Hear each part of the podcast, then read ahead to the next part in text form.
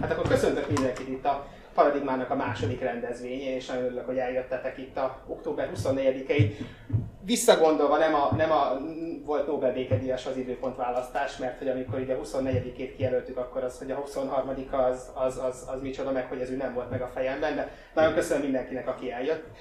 Főleg itt a kedves előadóknak, és, és remélem, hogy egy nagyon jó beszélgetésünk lesz. Be is mutatnám a, a, a részvevőket. Nyúlboglárka, aki az ELTE PPK doktor jelöltje, és a társadalmi csoportok és média kutató csoportnak a tagja, hogyha minden igaz. Lantos Nóra Anna, aki az ELTE PPK szociálpszichológia doktorjelöltje és kutatási segédmunkatársa, illetve a kollektív cselekvés előítélet csökkentő intervencióknak a szakértője vagy kutatója.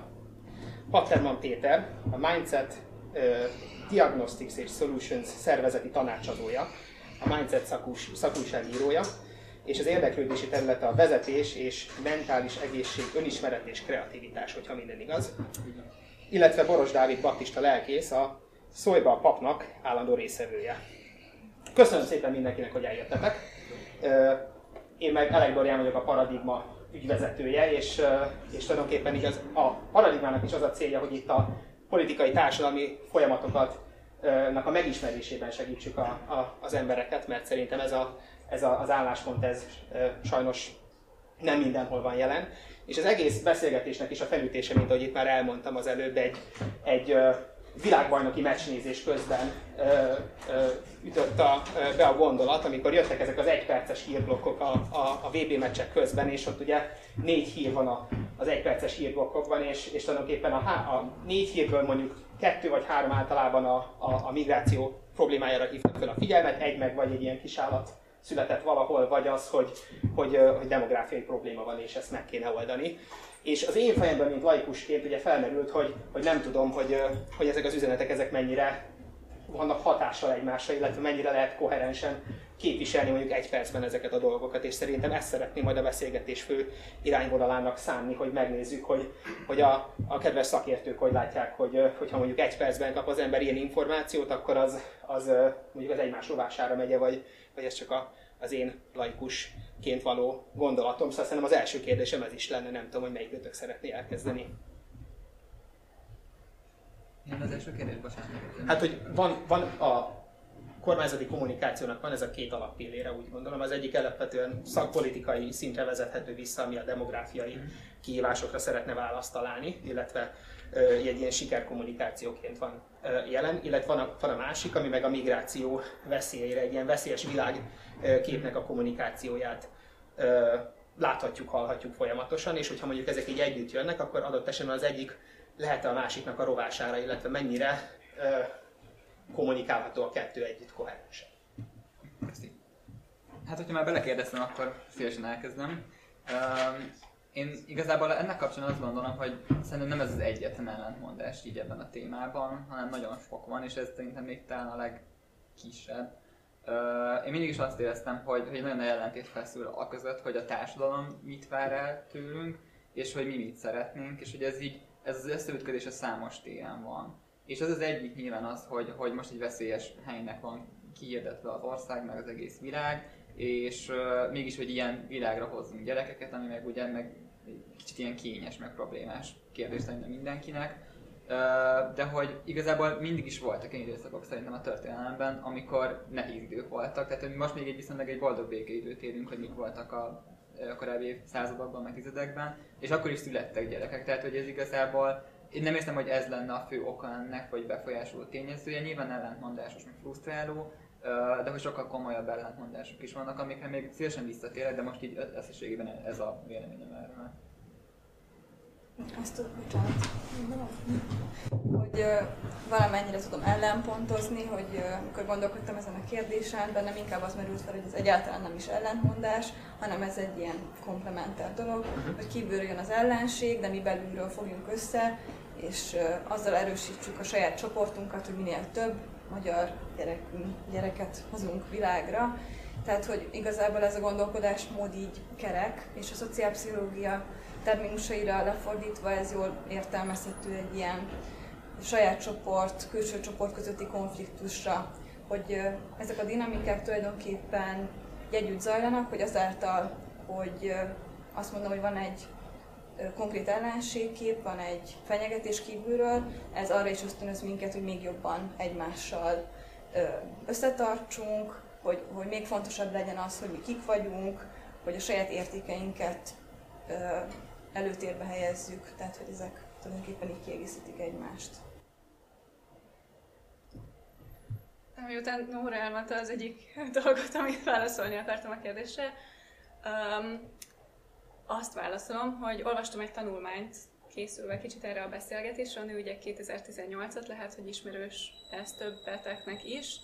Um, olyan június, május-június körül jött ki ez a kötet, és um, ott kitérnek erre a kérdésre nagyon röviden, mert a fókuszcsoportos vizsgálatokban ugye úgy ke- ezeket úgy kezdik, hogy, hogy megkérdezik őket, hogy milyen problémáik vannak ezeknek a nőknek, akik a fókuszcsoportban ott vannak a mindennapokban, és lényegében ezek alatt a fókuszcsoportok alatt egyszer sem merül fel a migráció kérdésköre. És ezt ugye ellenpontozza azt, hogy ugye a választásoknak az eredménye egyrészt, másrészt azt, hogy ugye utána készült interjúk, hogy mennyire mégis jelen van ez, amikor erre kérdeznek rá az emberek életében, hogy valóban félnek ezektől, és magasabbra helyezik az ettől való félelmüket, vagy az jobban aggódnak emiatt, mint mondjuk az egészségügynek a helyzete miatt, vagy a megélhetéseik miatt, vagy a megélhetésük miatt. De amikor a mindennapi problémáikról kérdezik őket, akkor úgy néz ki, hogy ez nem jut így eszükbe, mert hogy logikusan nem annyira találkoznak a mindennapokban emberekkel, akik, akik, akik hát migránsokkal vagy menekültekkel. Esetleg én is az egyperces kategóriában akkor elindulok. Ugye sok kérdés vetett fel a bevezet, hogy érdemes-e foci meccset nézni, de ez egy külön estének lesz a témája bizonyára, vagy hogy érdemes-e ilyen egyperces híradókból tájékozódni, illetve hogy az országnak hanyad része az, aki csak ilyenekből tájékozódik, és most mindegy is, hogy melyik oldalnak a mainstream médiájából. Nyilván, akik itt vagyunk, ennél szélesebb körülön gyűjtjük az ismereteinket, és tudjuk azt, hogy ezek bizonyos részterületek, majd talán az egyik felé szűkülünk is, de amíg itt ez a migrációs család alakulat téma együtt van, én sem látok ebben hígbe kiáltó ellentmondást. Nyilván, hogy mennyire veszélyes a világ, ez mindenkinek a, a saját érzése, de az emberben közben miközben nem lesz veszélytelen, vagy gondtalan az élet, sohasem, mellette van egy, egy életigenlés, hogy de mégis, és kicsiben, szeretetben, párkapcsolatban, családban, egyebekben, ezt nem látom akkor ellentmondásnak. Ezt a fajta belső erő és védelem gondolatot én is kiértem belőle. Azt, hogy ez kinek mennyire szimpatikus, ezt majd akár is szívesen meghallgatom ma. A következő kérdésem ehhez kapcsolódna. Tehát, hogy mondjuk egy ilyen kampány, egy ilyen sikerkommunikáció, ami szerintem alapvetően azokat a, az ösztönzőket emeli ki, ami miatt érdemes gyereket vállalni, ez, ez, ez mondjuk milyen társadalmi csoportokat lehet ezzel megcélozni, illetve hol lehet ez sikeres, mert nyilván van ennek egy célközönsége az ilyen típusú kommunikációnak. Ha van egyáltalán, nem tudom. Mi ezen gondolkodtunk a buszon ide jövet, hogy hogy vajon tényleg van erre szükség. Tehát kiállítja, hogy a család az nem egy jó dolog. Tehát hogy szerintem ez a társadalmi normákban nagyon bele van ivódva, hogy családban élni az egy érték, hogy, hogy a, a közeli kapcsolatok azok nagyon fontosak az ember életében, tehát hogy igazából amikor arra keresünk a választ, hogy miért van demográfiai probléma, akkor nem annyira abban találjuk a választ, hogy az embereknek nincs kedve családot alapítani, hanem épp ellenkezőleg nagyon is lenne kedvük, csak bizonyos más tényezők, nagyon sok más tényező van, ami gátolja őket ebben. Én is szintén erre a reprezentatív kutatásra tudok hivatkozni, ami tényleg nem régi, tehát hogy 2018 elején vették fel ezeket az adatokat, és azt találták, hogy az emberek nagy része szeretne gyereket vállalni, többet is akár, és nem, nem a gyerekvállalási kedvel van probléma, hanem azzal, hogy, hogy nem mernek az anyagi helyzetük miatt, vagy a megélhetéstől való félelem miatt bevállalni annyi gyereket, amennyit valóban szeretnének. És szerintem ez egy nagyon fontos dolog, amit nem tudom, hogy ez a kommunikációs stratégia nem ismer föl, vagy nem akar fölismerni, de hogy ez mutatja, hogy nem arra kellene koncentrálni, hogy, hogy ezt a kedvet fölkeltsük, hanem hogy mi az, ami annyira szembe megy ezzel a kedvel, hogy mégsem vállalják el azok, akik szeretnének gyereket vállalni.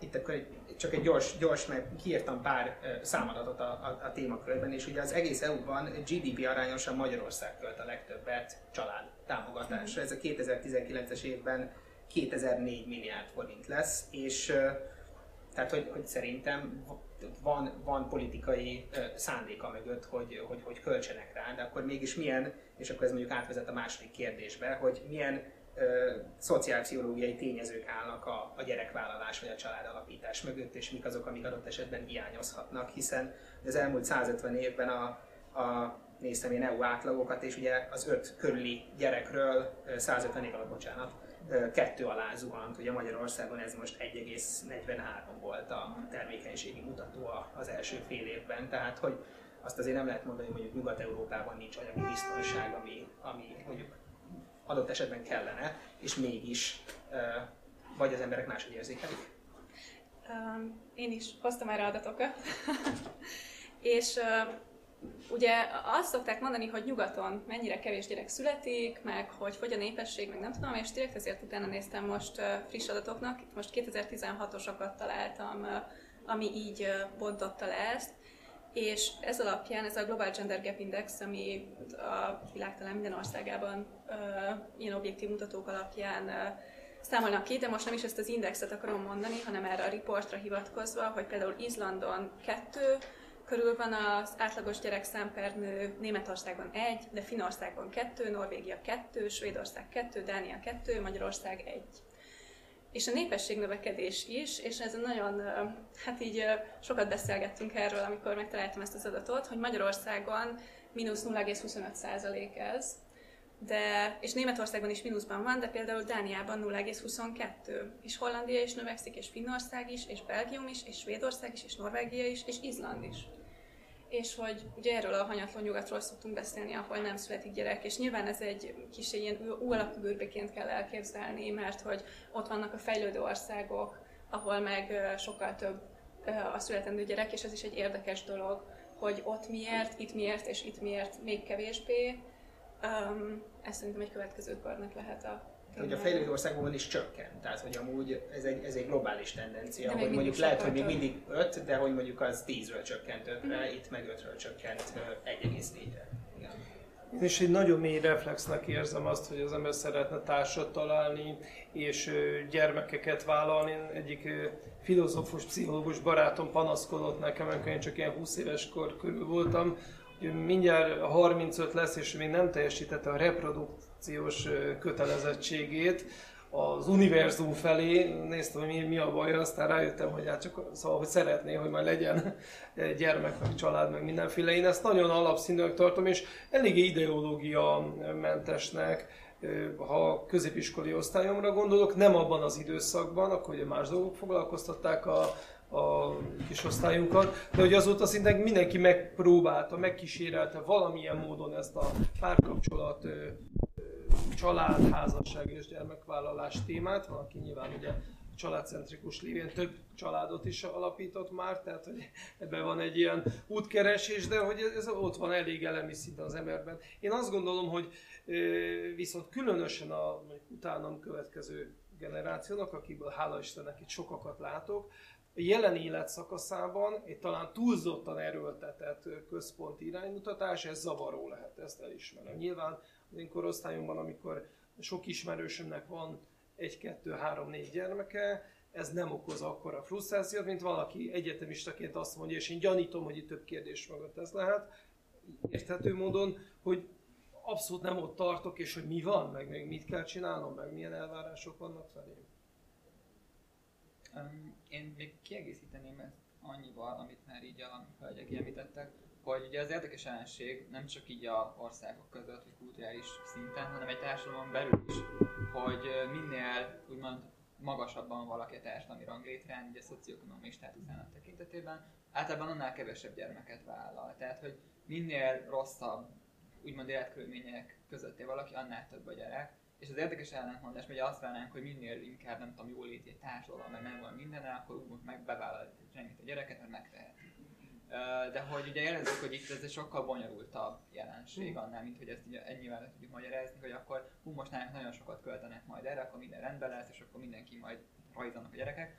Szóval ezt így nem nagyon lehet ezzel így szerintem manipulálni, és én majd lehet, hogy később erre visszatérünk, de hogy én sokkal inkább ilyen pszichológiai vonatkozását érzem annak, hogy egyénen belüli dolgokat, amik így gátat szabnak ma a gyerekvállalásnak. A, persze maga a környezetnek a társadalom is nagyon sok mindent befolyásol, de, de az, az komplexebben. Tehát nem csak abban, hogy mondjuk nincsenek lehetőségek, az is komoly dolog, de hogy inkább én ilyen belső gátokat érzek sok, sok téren. Hadd tegyem hozzá ezekhez Buglárka gondolata kapcsán is, hogy bennem is ez a érzés jött elő, hogy biztos, hogyha megerősítjük a gazdasági és a körülmény lehetőségeket, akkor ez javuló tendencia. Én azt gondolom, hogy itt egy egy évezredes családmodellből való kilépés történik, egy értékrendváltás, akár a karrier, akár a szingliség, akár nagyon sokféle egyéb dolog felé, és, és azok az alapfunkciók, hogy igen, család, házasság, sok gyerek, ez, ez egyáltalán nem természetes, nem is biztos, hogy annak kell lennie, de hogy ez több, mint hogy mennyi pénz van a pénztárcánkban, és, és valóban a, aki sokkal magasabbra jut egy társadalmi ranglétrán, lehet, hogy sokkal inkább háttérbe kerül, vagy hátrányt szenved el számomra, zárójelben. Az mindig csoda, amikor jól szituált családok vállalnak sok gyermeket, és azt gondolom, hogy ez például nem egy rossz összekapcsolódás ebben a helyzetben.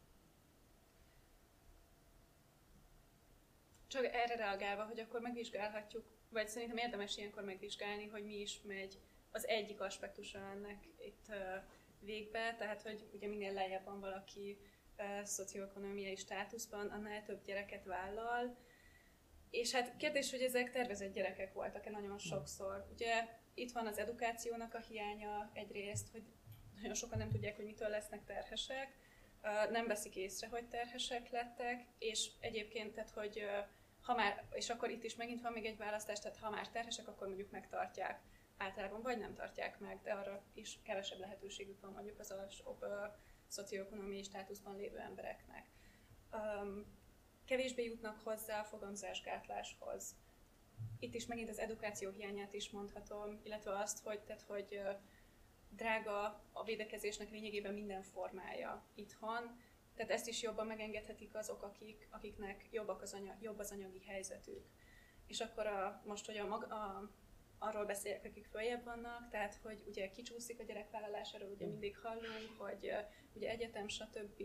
nehezebben találnak első munkát, azoknak kicsit rosszabb a fizetése, és hogy lehet, hogy azt érzik, hogy valószínűleg ez is benne van, hogy ha több gyereket vállalnak, azzal többet is kockáztatnak, mert hogy akik lejjebb vannak, azoknak nem annyira karrierjük van, mint hogy munkájuk, vagy tehát hogy megélhetésért dolgoznak, míg akik mondjuk tényleg kiteljesednek abban, vagy szeretik, amit csinálnak, azok azt érzik, hogy ez, és ez ténylegesen csorbul is attól, hogy mondjuk 3, 6 vagy 9 évre kiesnek a munkaerőpiacról, és nagyon nehezen is um, jutnak vissza. Tehát szerintem nyilvánvalóan nem az anyagi az egyetlen dolog, de hogy ez például összefügg az anyagiakkal, még ez, ez lényegében két faktor, és ez még mindig csak kettő volt, és egy kicsit, nagyon kicsi szelete még egy gondolat hozzá, ugye az életcél például, és kultúra, tehát ugye ami van egy, egy kultúránk, lehet, hogy ugye elnézve a kedves arcokat, lehet, hogy nagyjából ugye ez hasonló, de, de ugyanebben a városban egész más kultúrák is léteznek, és, és ott óriási örömhír is lehet, hogy a hetedik gyermek megszületett, vannak jó barátaim ilyen kultúrából, mások az életcéljaik nyilván nálunk, a célok inkább a, a személyes individuális célok felé tolódtak el, és az a fajta családmodell, hogy mindenki egy normálisnak nevezett családban él, az elmúlt 30-60 évben ez gyakorlatilag összeomlott, és azért még jó néhány vagyok, akik azért teszünk kísérletet a személyes életünkben, hogy ez ez mégis megmaradjon és megtörténjen, de aki egy egyedülálló fiatal egyáltalán azt látja, hogy igen, és akkor mindenki végül szép egészséges családokba érkezik be, érthető tehát, hogy, hogy a gyermekvállalásra is ez kihat. akkor itt visszaugranék egy kicsit a, a, a előző témának a végéhez, de ez, ez nagyon érdekes volt ez a felvetés, hogy ki tud ezen segíteni, és ezt majd mindjárt megkérdezem, de még itt, itt egy olyat felírtam, hogy, hogy lehet-e ezre hatással lenni mondjuk sikeres kommunikációval. És én utána néztem, hogy például az egyetlen ilyen kommunikációs kampány, ami adott esetben sikeres volt, az Dániában volt, ez a Szülje Nagyinak egy, egy, egy unokát, és hogy ott az kimutathatóan ez, ez volt, tehát hogy így azt hiszem szabadfordításban valahogy így nézett ki, és akkor ez így ment, a, ment ott mindenféle csatornán ez a, ez a alapvetően pozitív hangvételű hirdetés, és mérhető eredményei voltak. De ezen kívül nagyon-nagyon kevés. Tehát Oroszországban van, nem tudom, a Nemzeti Fogantatás napja, és akkor ha 9 hónappal rá ö, születik ö, ö, valakinek gyerek, akkor az kap egy hűtőt. Ez nekem nagyon tetszett, hogy ez egy, ez egy komoly, komoly praktikus és, és hangulatos és időszak lehet a birodalom életében. De hogy, de hogy, tehát, hogy ezt így lehet bármilyen így hatással lenni erre az egészre, hogy ezt az egyének szintjén lehet segíteni ezt a folyamatot. De nagyon szkeptikus vagyok, ezt említettük is, hogy azért nagy az ellenállás, amikor azt érezzük, hogy felülről hogy meg akarják mondani, hogy mi, hogyan alakítsuk a személyes életünket, főleg, hogy ezt mondjuk politikai pártok akarják megmondani, akkor pláne nagyon ellenállunk, és ez, ez is egy ilyen alapvető pszichológiai mechanizmus, a reaktancia hatás, hogy ha azt érezzük, hogy bele akarnak szólni a mi döntési szabadságunkba, akkor azonnal ellenállunk, hogy na, az már nem. Hogy tényleg inkább azt lehet hallani, hogy ezek ilyen más, tehát hogy pont nem az elvárt visszhangot váltják ki, hanem sokat cikkeznek róla, háborognak róla, beszélnek róla, de nem, nem az a legelterjedtebb reakció, hogy mennyire jó tényleg, hát akkor jövő héttől család alapítunk, tehát hogy nem, nem így működnek az emberek egyszerűen, és hogy tényleg más mutatók azok, amik sokkal fontosabbak, tehát itt a munkalehetőségek, a, a, a munkahelyeknek a rugalmassága, hogy mondjuk, hogyha egy család azzal tervez, hogy gyerekeket vállal, akkor mit, milyen kilátásai lesznek a jövőre, a karrierjükre nézve, hogy anyagilag hogy tudják beosztani a pénzüket, hogyan van esélyük hitelt felvenni, tehát hogy ezek a nagyon praktikus dolgok jönnek előtérbe, és ebben az említett kutatásban is rendre ez jött elő a fókuszcsoportos beszélgetéseknél.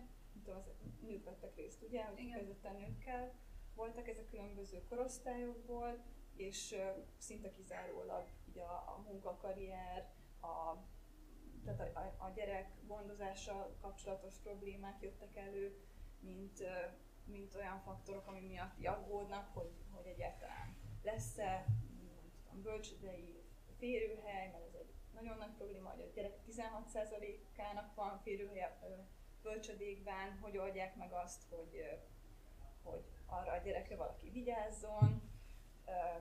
Ugye a fiatalok egyre inkább arra kényszerülnek, hogy vidékről Budapestre költözenek, tehát a család már nem tudja őket ebben feltétlenül támogatni, mégis hogy fizessék ki a, a nem tudom, babysittert, tehát hogy ezek a nagyon praktikus dolgok azok, amin elakadnak a dolgok. Jó hír erre, hogy meghatározó politikusunk, hogy néhány hónappal ezelőtt azt mondta, hogy ő megegyezett a magyar nőkkel. Mentem is haza, izgatottan kérdeztem a feleségemet, hogy mi, mire jutottak, és hogy mi az, ami ebből rám tartozik, vagy hogy kell ezt elképzelni a gyakorlatban. Viccet félretéve, én azt gondolom, hogy minden kormányzatnak feladata az, hogy bizonyos értékeket néven nevezzen, zászlóra tűzön, és ugye szokták intellektuálisan mondani, fékek és egyensúlyok segítségével ezt valahogy előre mozdítsa különböző eszközökkel, és ez szerintem ez egy, ez egy fontos feladat, és, és ez, ez nem egy beleszólás, úgy gondolom a magánéletbe. Nyilván akit ezt telibe talál, az azt mondja, hogy köszönöm, jaj, de jó, pont itt tartunk, és de jó, hogy ez a lehetőség csok 10 plusz 10 most van, és pont amúgy is ezt léptük volna, de egy, most egy kicsit könnyebb. Nyilván, amikor valaki nem ebbe az életszakaszában van, akkor érezheti hátrányba magát, és akár kirekesztetnek, vagy, vagy, vagy, vagy, vagy bármi egyéb. Én nem gondolom, hogy ezzel együtt ez ne lenne természete minden támogatási formának.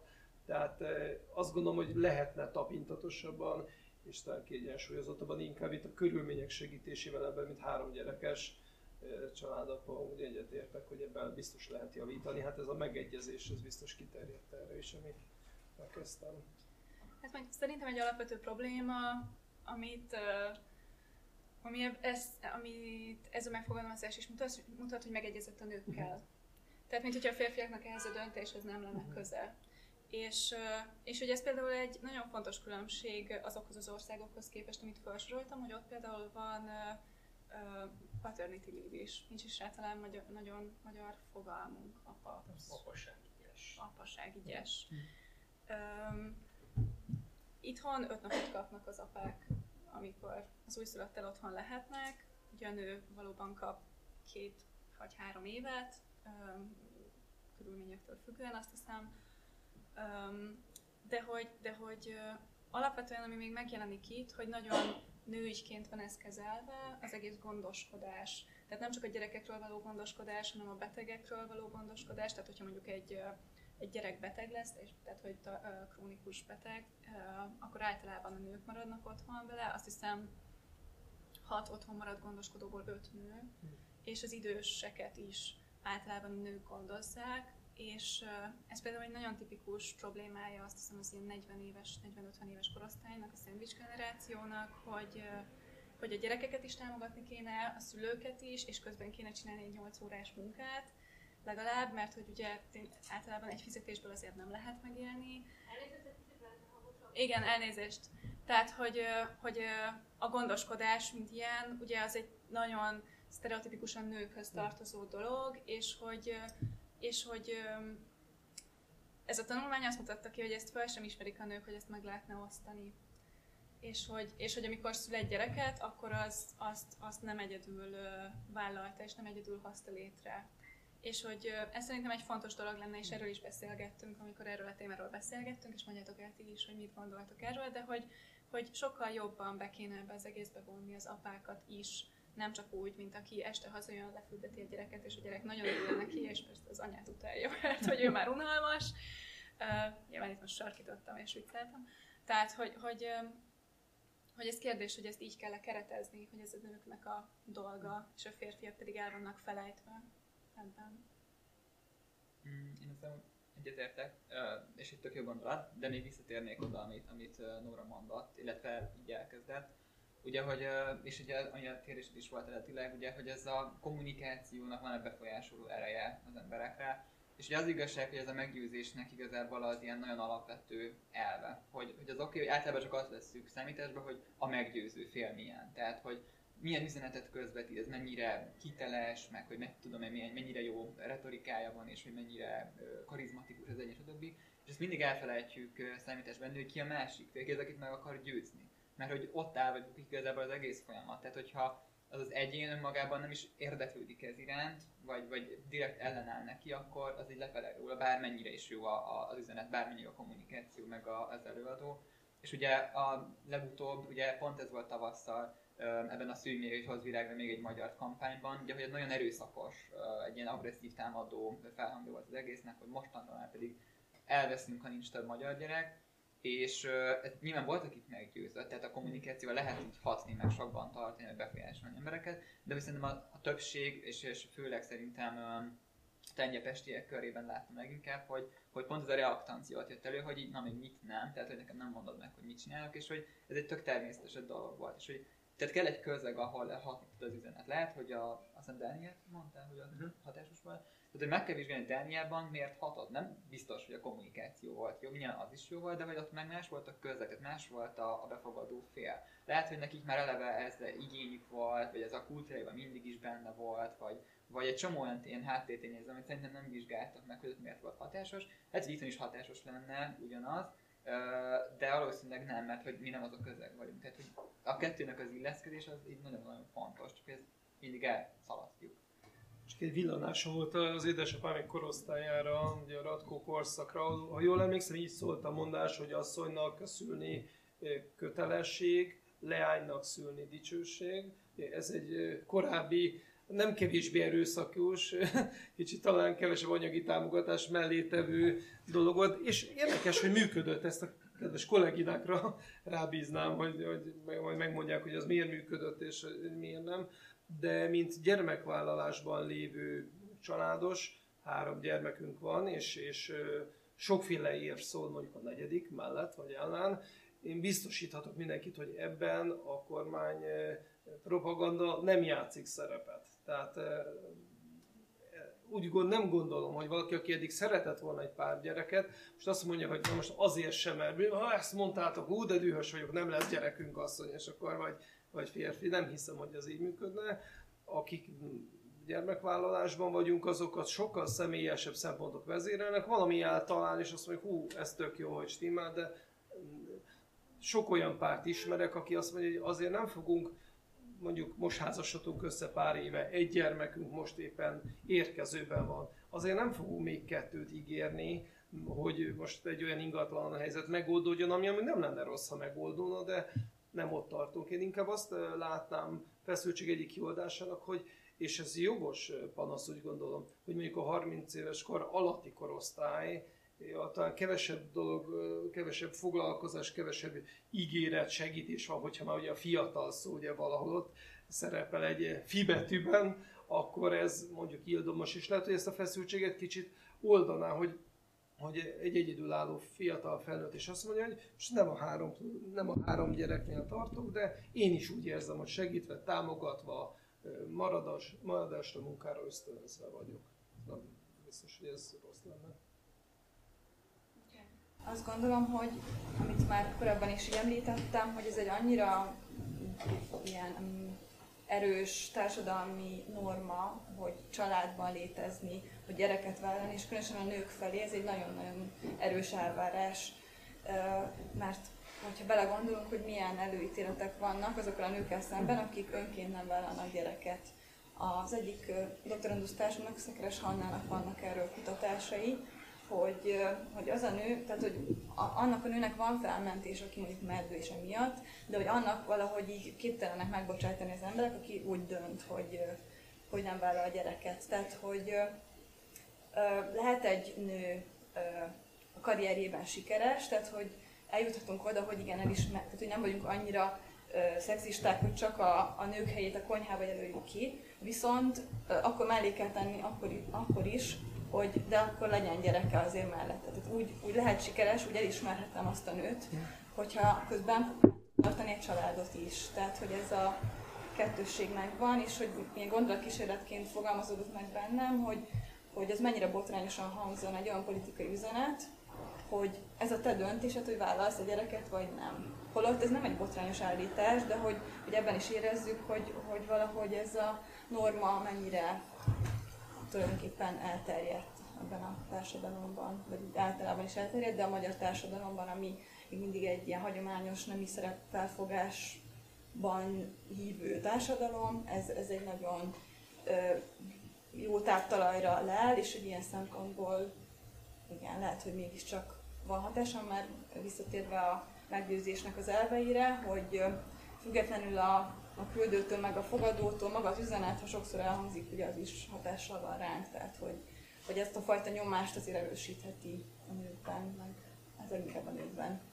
Igen, és nem is kimondottan az üzenet, hanem a, az a norma, amit megerősít még jobban. És uh, amikor e- ez följött, nem tudom már melyikötök mondta először, nekem az jutott eszembe, hogy meg lehet győzni, de hogy érdemes-e így meggyőzni. Mm. Tehát, hogy nem az-e a, a, az-e a jobb, és ez egy kérdés, hogyha azt mondjuk, hogy gondold át, hogy szeretnéd el, és nézd meg, és uh, nagy valószínűséggel a normák miatt még akkor is arra fog jutni, de hogy mennyivel kevésbé nyomulós egy ilyen kampány, hogy, hogy, hogy nézd meg, itt vannak a pro és kontrák, nem tudom, hogy voltatok-e mostanában moziba, most ezt minden mozi előadás előtt benyomnak egy ilyen reklámot a családok évéről, és nekem hihetetlenül visszás volt, valahogy nem jól sikerült ez a reklám, pedig picit törekedett arra, hogy megmutassa az árnyoldalát is a szülőségnek, vagy annak, hogy gyerekkel itt vannak, az, az tud, annak vannak nehézségei is, és ez szerintem nagyon pozitív, mégis ezt a reklámot szerintem az így félrecsúszott, tehát hogy pozitívként akarták a negatívumot becsomagolni, pedig nagyon fontos a negatívumról is beszélni, mert hogyha valakit például az első gyereknél ez így arcul csap, akkor, akkor lehet, hogy emiatt nem vállal egy másodikat. És ez például tipikusan a meggyőzésnek az egyik alapelve, hogy az úgynevezett beoltás, hogy elmondunk neki negatív információkat a dologról, és akkor, hogyha találkozik ezekkel a negatívumokkal, akkor az már nem fogja készületlenül érni őt. És ezek mondjuk a magyar társadalomban, ezek az üzenetek, amiket most mondtál, ezek szerinted tudnának működni? És mert szerintem azért van valami oka annak, hogy ezt a típusú üzenetet találták ki az egésznek a kommunikációjára. Szerintem, tehát hogy a, a, a, a kormánypárt kommunikáció szempontból egészen biztosan nagyon jól felismeri azt, hogy mi a, a néplélek, hogyha ezt így megragadhatjuk, és szerintem egy ilyen hagyományos nemi szerepek, hogyha erősek Magyarországon, azt mondtad, hogy erősek, akkor szerintem nem tudom, hogy ilyen irányból ezek a mondjuk az individuumra építő kommunikációs, nem tudom, panelek, ezek mennyire tudnának hatásosak lenni Magyarországon, vagy inkább pont azért választották ezt a kommunikációt, mert adott esetben úgy gondolják, hogy ezzel tudnak eredményeket elérni. Véletlen se szeretnék itt a legelső migrációs témára visszatérni, de úgy tűnik, hogy azért a kormány által közvetített rövid, sarkos, sokszor elmondott üzenetek számokban is megjelenő eredményt produkáltak.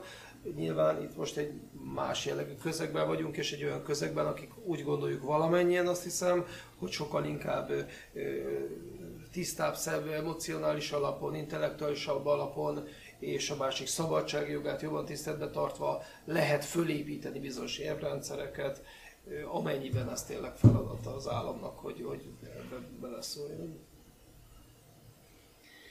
Megint erre a tanulmányra tudok hivatkozni, hogy, a, hogy ebben azt az eredményt kapták, hogy a nők így érzik, hogy mi az elvárás feléjük. Tehát, hogy tudják, hogy azt kéne, hogy több gyereket szüljenek, mert fogy a magyar, és ez rossz dolog.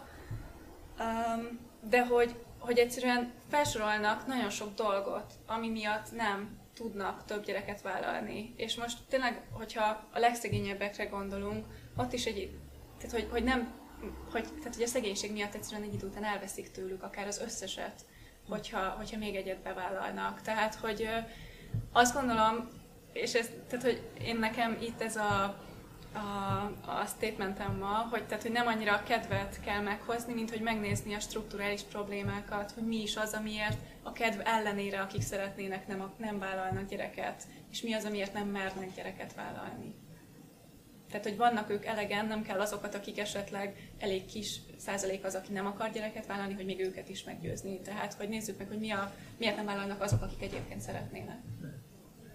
És akkor itt ezt összekötném a, a utolsó mondatoddal, hogy az államnak feladata e, mert hogy az a, azok a célszámok, amiket kitűztek, itt a, a paradigma deklarálta, a, a, a kisebb állat, állam, államot tartja, nem tudom, optimálisnak, és, és, és, és én személyesen hiszek abba, hogy, hogy szerintem az életnek rengeteg olyan területe van, ahol az állami beavatkozás az inkább kontraproduktív, mint, mint segítő tud lenni, és a nagy családok is szerintem a történelmek egy olyan időszakában voltak jellemzőek egészen tudom, száz, száz évvel ezelőttig, amikor az állami ö, jóléti ö, ellátórendszerek nem voltak ennyire kiépülve, és tulajdonképpen az embereknek azért is kellett ö, sok gyereket vállalniuk, hogy, hogy tulajdonképpen ezzel garantálják a, az időskori biztonságukat, meg a, meg a, a megélhetést. És, és ehhez mérten nem tudom, hogy a, az állami szerepvállalás ebben az egész kérdésben az, az nem kontraproduktíve.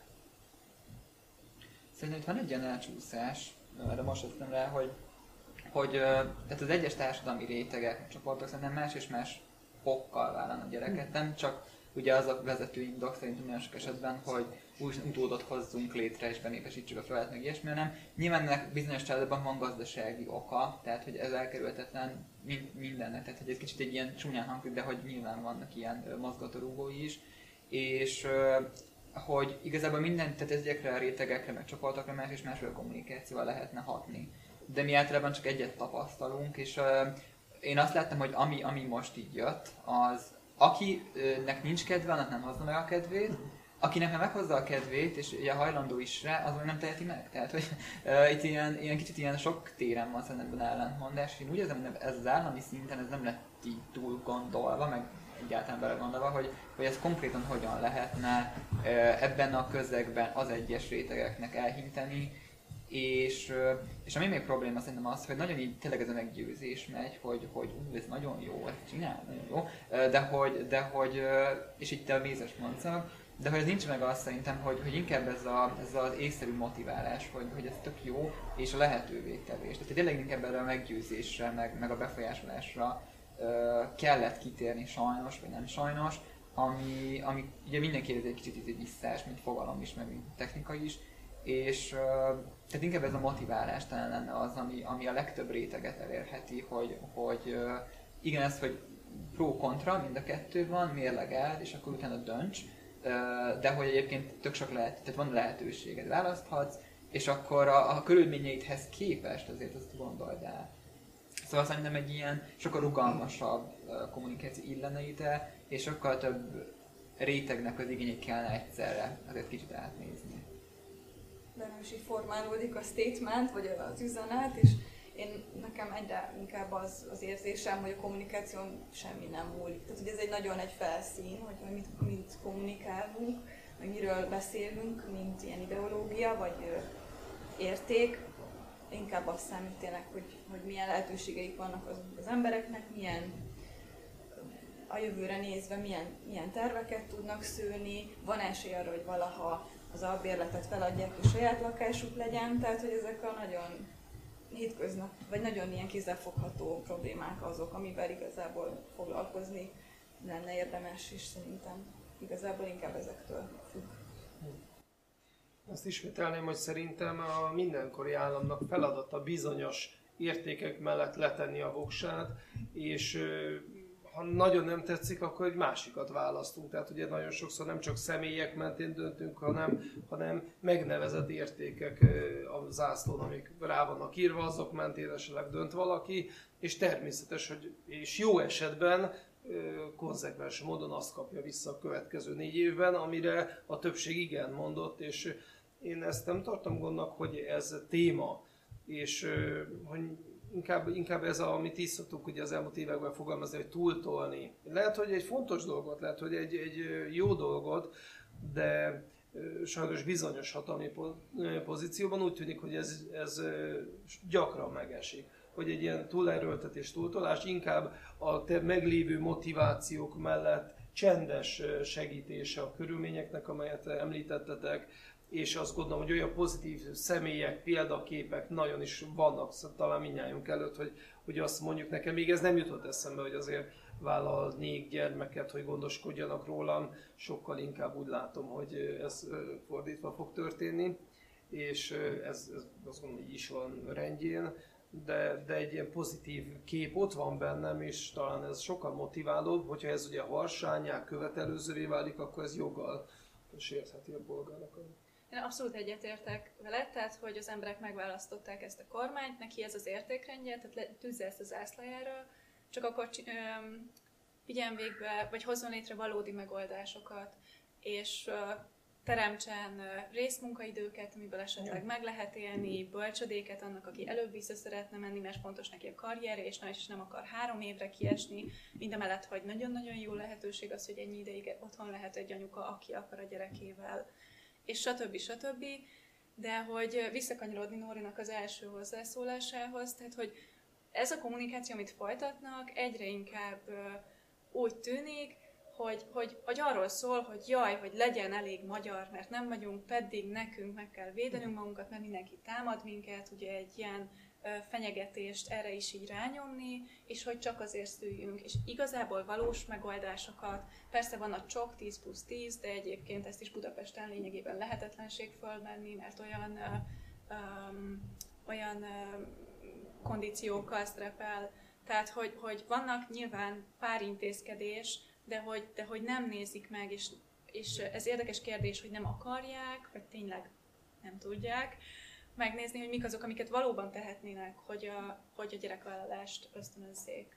És egy ideális világban ugye ez úgy néz ki, hogy mondjuk a tudomány, meg a politika, meg a szakpolitikák találkoznak. Tehát, hogy kommunikál egymással a, a kutató, meg a politikus most így leegyszerűsítve, és kíváncsiak rá a politikában, hogy mik azok az ilyen evidence-based, bizonyítékon alapuló ö, módszerek, amik működnek, és hogy, hogy mi a valódi oka mondjuk annak, hogy demográfiai krízis van, és hogyha megnéznénk ténylegesen ezeket a kutatásokat, akkor pontosan tudhatnák a politikusok is, hogy mik azok a fő problémák, amik, amik tényleg akadályok, de úgy tűnik, hogy ez így nem történik meg, tehát hogy arra nem kíváncsiak, hogy a gender studies-t, azt úgy, ahogy van, ugye lesöpörték az asztalról, ami pont ezekkel a problémákkal foglalkozik. Tehát, hogy itt van egy ilyen erős ellentmondás, hogy mi látszólag nekünk ez egy fontos ügy, de valójában meg nem nézzük meg, hogy, hogy mi van mögötte. Biztos, hogy nincsenek ilyen? Tehát, hogy nehezen tartom elképzelhetőnek, hogy úgy semmilyen szinten ne járnának utána a témának, és csak így hasraütésszerűen találnák ki, hogy akkor most merre van. Tehát, hogy... Szinte a a- a- mikrofonba oké, helyezétek. Igen, lehet, hogy akkor a mikrofonba. Kezdjük az első kérdéssel. Igen, Szerintem nem tudom, hogy ez Még most... csak ezt próbáltad ki. Az, az, az, és az parancsolj. időben hol hogy majd... Jó, oké. Még van egy főnegyed órát. Most így jó? Akkor bocsánat a...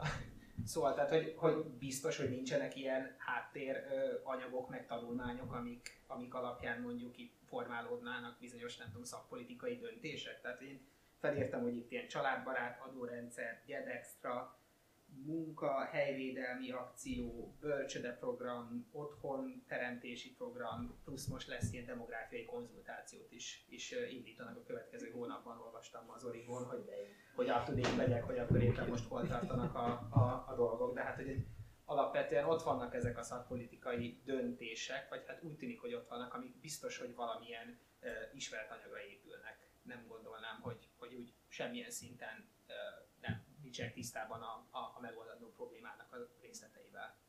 Hát ezt találgatni tudtam, mi is találgattuk például, Ez hogy ö, működik-e? igen, hogy vajon mi annak az oka, nem, nem nagyon Nem? működik, Akkor az az. Ez jó. Jó, akkor az.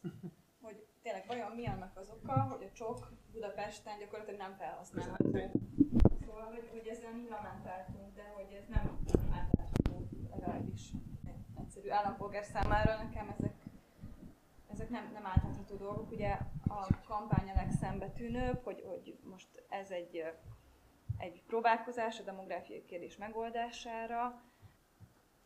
Azt én inkább azzal szembesülök, hogy nagyon, tehát hogy korlát, bizonyos korlátokkal járnak ezek a különböző juttatások, hogy, hogy valahogy nagyon, nagyon le van szigorítva, vagy kik számára elérhető, és nem átlátható, hogy, hogy mi mögött a logika, hogy kit, kiket szeretnének pontosan támogatni, de hogy van egy olyan érzés, hogy nem mindenkit, hanem bizonyos helyekre ezek eljutnak, máshova nem, és hogy ez majd, hogy nem véletlenszerűnek tűnik. Nagyon tetszik az a gyakorlati, amit a szakemberek ugye itt hoztak ebben a kérdésben, hogy mik azok a tényleges segítségek, amelyeket kaphat egy eh, pár a gyermekvállalásban. Érdekes valóban, hogy lehet, hogy ez a gyengébbik láb, és a kommunikációs szöveg az meg lehet, hogy éppen meg a túlzó is. Számomra egy érdekes döntés volt a lakástakaréknak a helyzete. Most nem akarok egy teljesen új témát megnyitni, de egy nagyon kis egyszerű, de elég hathatós segítség egy induló párnak, ami, amiben lehet gondolkodni. Azt gondolom, hogy sokszor a nagy ígéretek mellett érdekes, amikor egy-egy ilyen tényleg hatható segítség kikerül a rendszerből, és akkor ezzel mondjuk egy lakás 30%-kal kerül hirtelen ugye többe, hosszú távon, akkor lehet, hogy az ember már nem ugyanolyan lelkesen fogadja a buzdításokat. Nem biztos, hogy jó próbáld. Fantasztikus. Szóval most elfelejtettem, hogy mi volt a végszó. Hogy próbáld ki a mikrofont.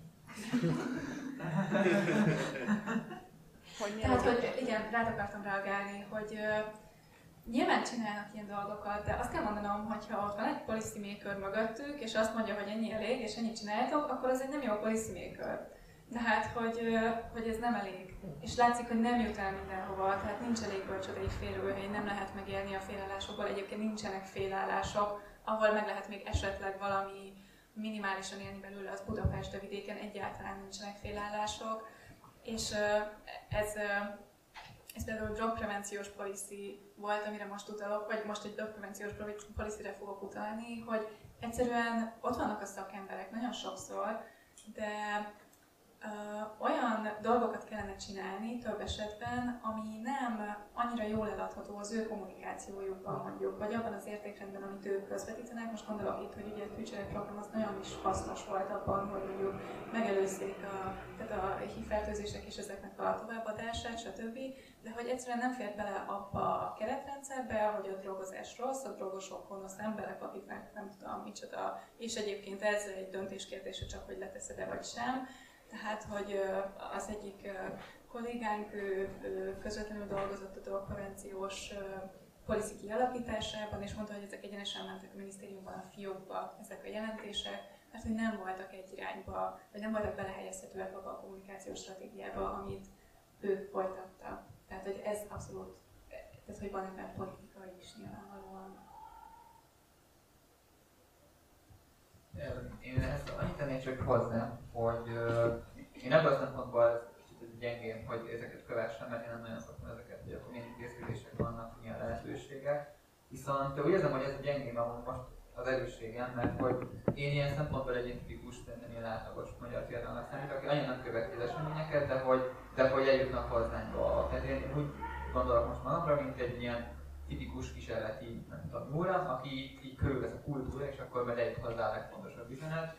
És amit én ebből tapasztalok, így mint laikusként, akkor meg is nevezhetjük, az az, hogy mit tudom van a csok, van egy-két ilyen próbálkozás, van egy ilyen kommunikáció, de hogy tehát, hogy én, én nem éreztem már semmilyen erős nyomást, meg hatást, hogy mostantól mindenkit így támogatunk, és minden így tök jó lesz, és hogy ilyeneket csináltunk és hogyha belőle gondolunk, hogy én ezt nem tapasztaltam hozzá, nem jut el, most jó, nyilván én mondom, de hogy nem, nem, nem, nem csak én vagyok így, hogy akkor ez így nem lehet annyira hatásos, hogyha, hogyha nem is nagyon tudunk, meg róla. De tehát mindenképpen ez egy ilyen, hogy nem minőségjelző ennek az egésznek, ami, ami így most éppen zajlik így a nagy országban valahol, hogy nem mindenkit érnek ezek a dolgok, aki mondjuk esetleg én lehet, hogy már potenciális célközönséget nem tudom hogy hol kéne tartanom, hány gyereknél, de hogy én nem nagyon tapasztalom. És, és hogy sok körében sem. Tehát én arra alapozok, hogy mit hallok a barátaimtól, mit hallok a kollégáimtól, mit hallok az összeviszendőek, akikkel éppen beszélek, és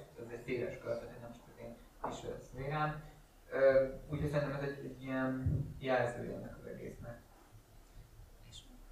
Bocsánat, csak még eszembe jutott arról, amit mondtál, hogy és a, annak a végével összekeverve, amit én mondtam, hogy ez egy politikai kérdés, hogy egyszerűen ez annyira egyértelműen gender kérdés, amit végbe megy, tehát hogy egyértelműen összefügg a nemek egyenlőségével, és azzal, hogy a nőnek nem csak az a feladat, hogy szüljön, és ezzel a kérdéskörrel, hogy például sokkal tisztábban lehetne ezt kommunikálni, hogyha ezt nem tiltaná ez a, az ő, a, a kommunikáció hogy, hogy a gender az egy létező dolog, és hogy pont ilyenekkel foglalkozik, és hogy, és hogy a nő igenis mondjuk egy, tehát tényleg aki mondjuk karriert szeretne csinálni, hogy miatta hozunk létre főleg kölcsödéket, mert vissza akar menni, és tovább akarja folytatni ezt a munkát, amit elkezdett. Tehát, hogy ezek annyira tipikusan összefüggenek azokkal a dolgokkal, amiket ők tiltanak, vagy helytelenítenek, vagy nem félnek bele az ő értékkönyvébe, hogy, hogy például ezért lehet, hogy nem nem hoznak létre olyan intézkedéseket, amik, amik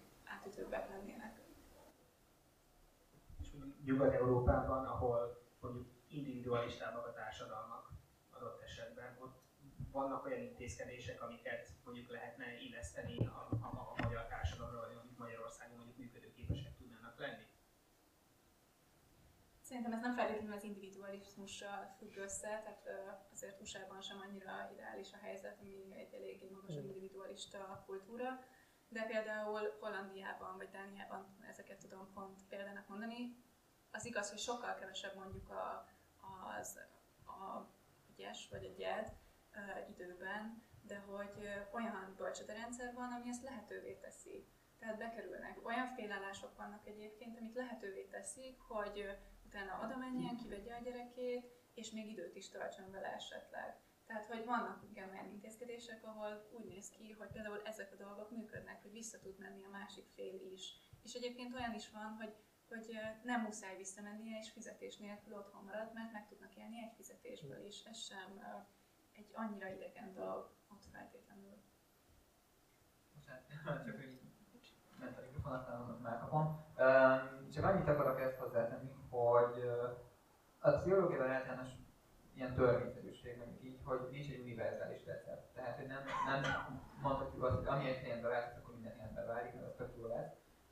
És az is így vissza is jutok oda, hogy a meggyőzés, hogy milyen fontos a befogadó fél, hogy kik ne hangzik el.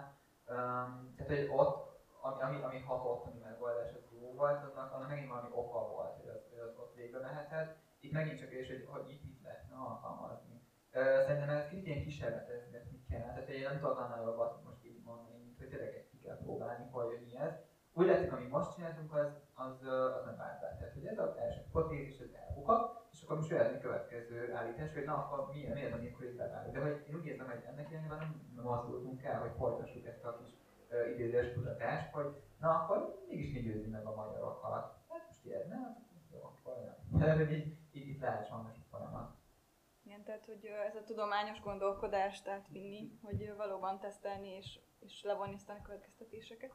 Igen, csak azt akartam említeni, hogy olvastam egy ilyen policyről Izlandon, ami nagyon szimpatikus volt, hogy adott időszakot kötelezően az anya vesz ki a gyerek mellett, adott időszakot kötelezően az apa, és van egy fennmaradó rész, amiről dönt, dönt a két fél, hogy ki maradjon otthon, és mondjuk ezek az intézkedések tényleg látványosan befolyásolják azt, hogy, hogy a férfiak is motiváltak arra, hogy, hogy otthon maradjanak, és hogy ennek van, vannak ilyen pszichológiai előnyei, hogy a, a család ezáltal összetartóbb, az apa-gyerek kapcsolat ezáltal intimebb lesz, és hogy alapvetően így a férfiaknak a stressz szintje mondjuk csökken, mert hogy nem állandóan ő szorong ebben a kenyérkereső domináns szerepben, hanem mondjuk azt is megtapasztalja, hogy, hogy lehet gondoskodni, meg hogy a gondoskodás az nem egy ilyen feminin dolog, hanem hogy ez egy ilyen kötös dolog, és hogy meg lehet osztani a feladatokat. Tehát, hogy ennek van egy, egy ilyen népnevelő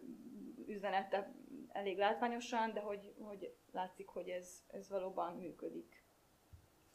Én úgy tudom, hogy van férjek számára is gyes. Nekem van ismerősöm, aki nyilván a feleségnek jobb anyagi lehetőségei miatt van gyesen, tehát ezt nem egészen értem ennek a, a hiányát. Azt gondolom, hogy olyan mértékű beleszólást a magyar társadalom nem, nem tudnám, vagy de annyira újszerű lenne, hogy nem tudna elviselni, hogy most a férfinak kell akkor gyersen menni, tehát akkor itt sokkal többen lennének, hogyha egy ugyanilyen este és együtt kurjongatnánk, hogy de hát milyen dolog ez, és na ez aztán a diktatúra, és ez már olyan beleszólás, hogy, hogy azt hiszem, hogy ez talán túlzás volna. Nyilván lehet segítségeket adni, azt gondolom, hogy ez talán kijelenthető, hogy sokszor az országunkban nem kimondottan szakmai alapon, lehet, hogy ötlet vagy érdek alapon dőlnek el bizonyos egyensúlyok, támogatások, és azt gondolom, hogy ez az egyszerű népi, józan emberi logikán működő emberben sokszor zavart okoz, és, és ez szerintem érthető, és azt gondoljuk, hogy hát a jó dolgokat miért nem lehet folytatni, bővíteni, és tehát történnek ilyen furcsaságok, különösen gondolom a szakembereknek a szemében. Azt hiszem, hogy ebben a policyban is egyébként úgy van megfogalmazva, hogy ezt nem kell kötelezően kivenni az apának, ez csak egy plusz dolog, amit hogyha az apa él vele, akkor megkapják azokat a plusz napokat, hogyha nem, akkor azokat nem kapják meg. Tehát nem az van, hogy ostorról tartják az apukát a gyerek mellett mindenképpen.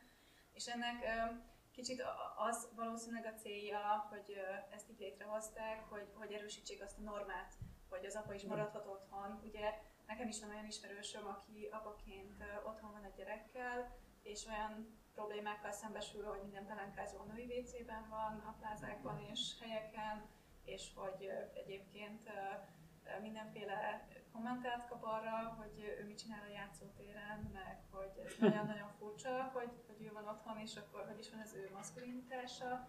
Tehát, hogy, hogy azt gondolom, hogy ennek van egy ilyen norma teremtő szerepe, ami, hogyha elfogadott lesz a társadalomban, akkor egyáltalán nem lesz szükséges, hogy ez így kötelezően elő legyen írva.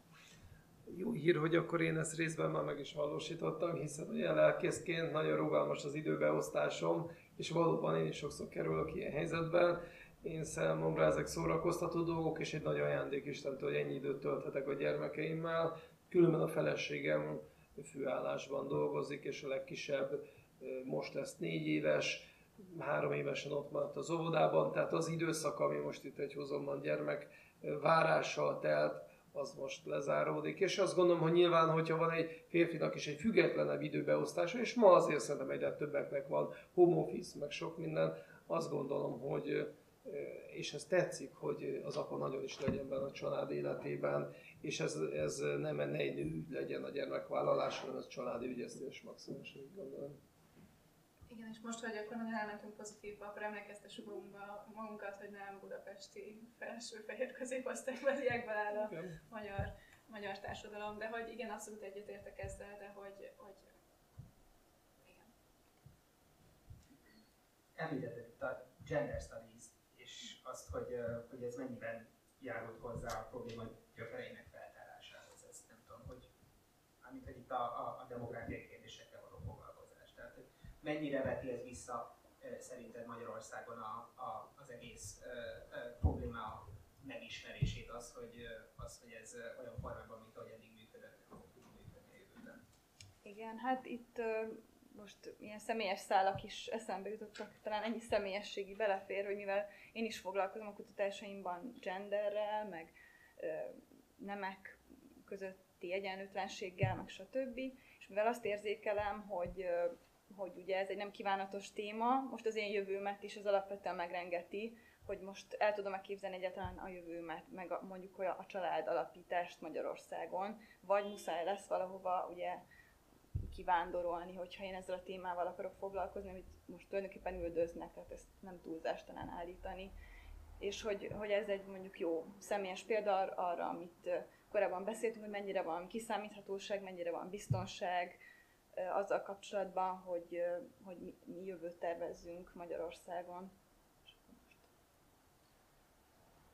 Igen, ez abszolút nyilván az, az én PhD-m is Gender Studies témában készül, mert én a nem erőszakkal foglalkozom, ami ugye egy abszolút gender téma. És nagyon vicces élmény, hogy én például éppen Kölnből levelezem egy egyetemmel, aki ahova megy, mehetek egy tanulmányútra, ahol, és mondják, hogy mindenben támogatnak minket, és hogy te jó ég, mi történik itt. Úgyhogy igen, tehát hogy ezek a jövővel kapcsolatos dolgok engem is foglalkoztatnak, Norát, de hogy ez mennyiben kapcsolódik a Gender Studies-hoz, tehát konkrétan ezt a nőügyek kötetet és az ehhez kapcsolódó kutatást a, az ELT és társadalomtudományon lévő társadalomnemek szaknak a vezetője az egyikük, illetve Gregor Anikó és Kovács Eszter volt az, akik írták. Tehát, hogy ez, ez tényleg abszolút az, amivel a Gender Studies foglalkozik, hogy például miért vagyunk demográfiai válságban. Ez volt, ez volt a kérdés, ugye? Igen, igen. Még egy ilyen utolsó kérdést írtam fel, és akkor utána szerintem átadnám a, a lehetőséget a közönségnek, mert uh, akkor tartunk időben, csak nincs nem.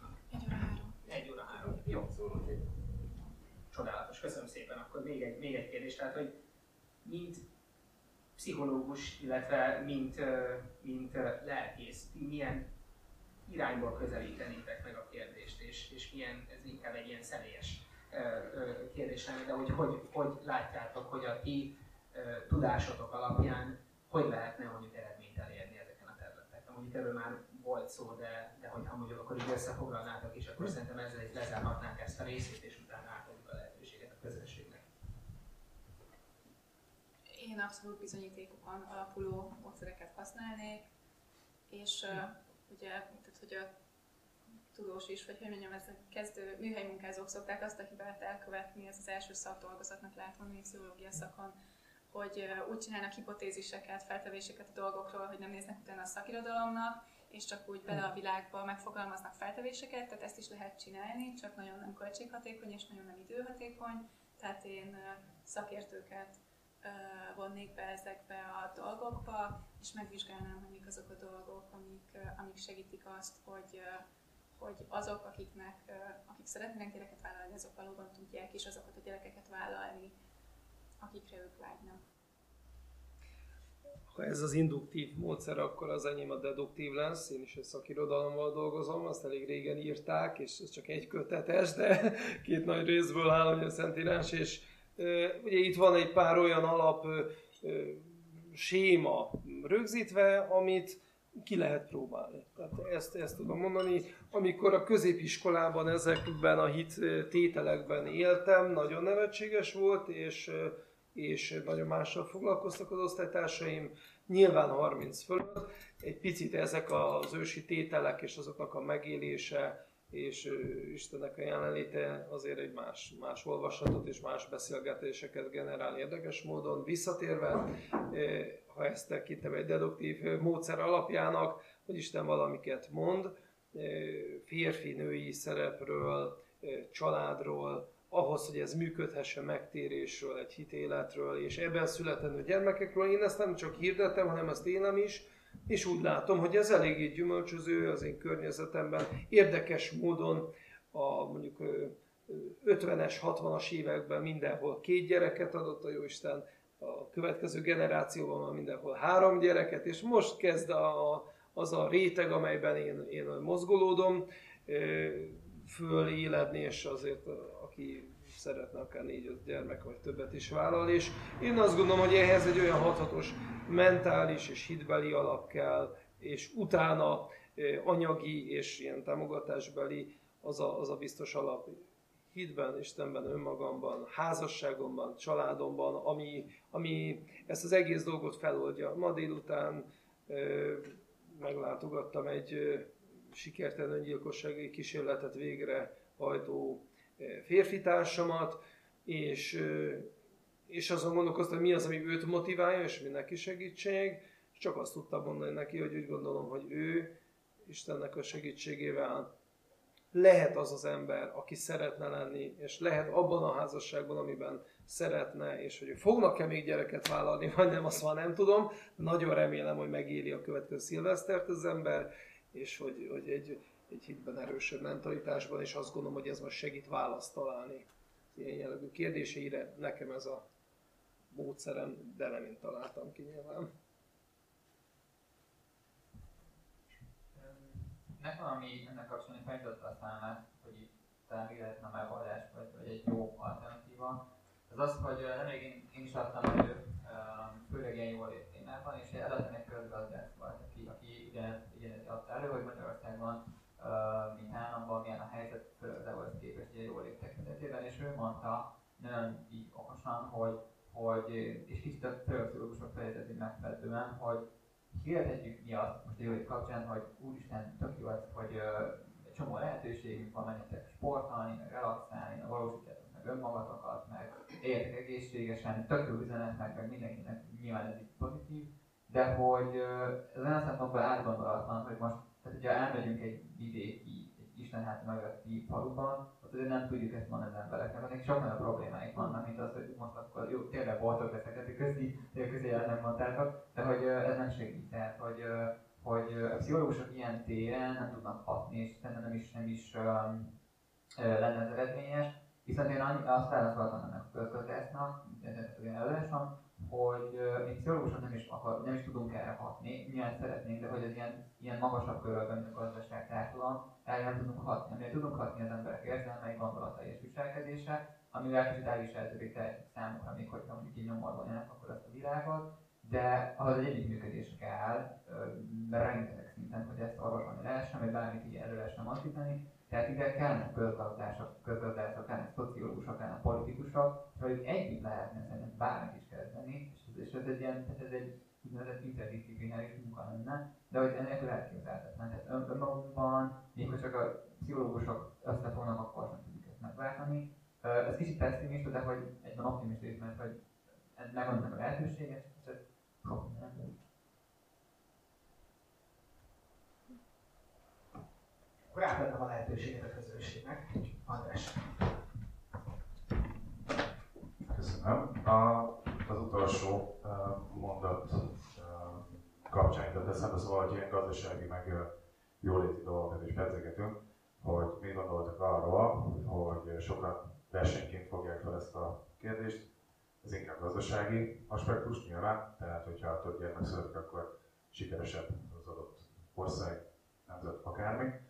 És hogy mit mond a pszichológia, hogy az embernek több gyermeke van, akkor a pszichológiai jól lét, hogy egyáltalán hogy, hogy érzi magát a bőrében, nem feltétlenül csak pszichológiai szempontból válaszokat várok, de gondolom ez, ez így vannak kutatások. Azt hiszem, hogy ezt alapvetően elmondhatjuk, hogy az ember akkor boldog, hogyha kongruensek a döntései saját magával, tehát hogy egy olyan ember, aki nem szeretne gyereket vállalni és szülni gyereket, az nem lesz azért boldog, mert van négy gyereke. Tehát ugye a társas támogatás nagyon fontos, ezt minden kutatás körülbelül kimutatja, ami valaha véri a társas támogatást, és a, és a, a mély, mély társas kapcsolatok is. Tehát a közeli kapcsolatok nagyon fontosak, de hogy, tehát azt, hogy a, ez nem a gyerekvállalása az feltétlenül, ami a válasz arra, hogy ki mitől lesz boldog. Hogyha így váltani szeretnék mondjuk egy szociálpszichológiai, még egy sima pszichológiai nézőpont között, akkor azt kell mondjam, hogy hát alapvetően az egyén szempontjából mégiscsak az a fontos, hogy az ilyen társadalmi nyomásoktól függetlenül hozzon döntéseket. Tehát, hogy az ő saját döntéseit tudja meghozni.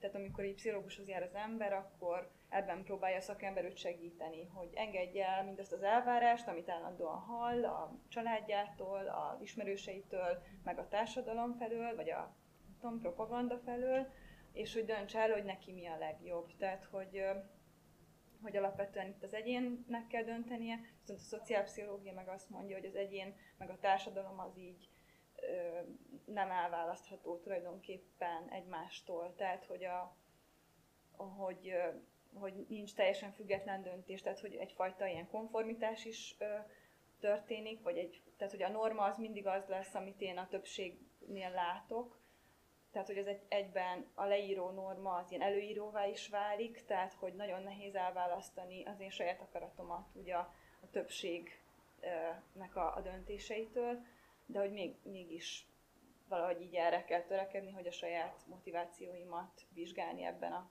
kérdésben. Ez egy kis elvontra sikerült. Mi egyetértek ezekkel, úgyhogy nem tudom kiegészíteni.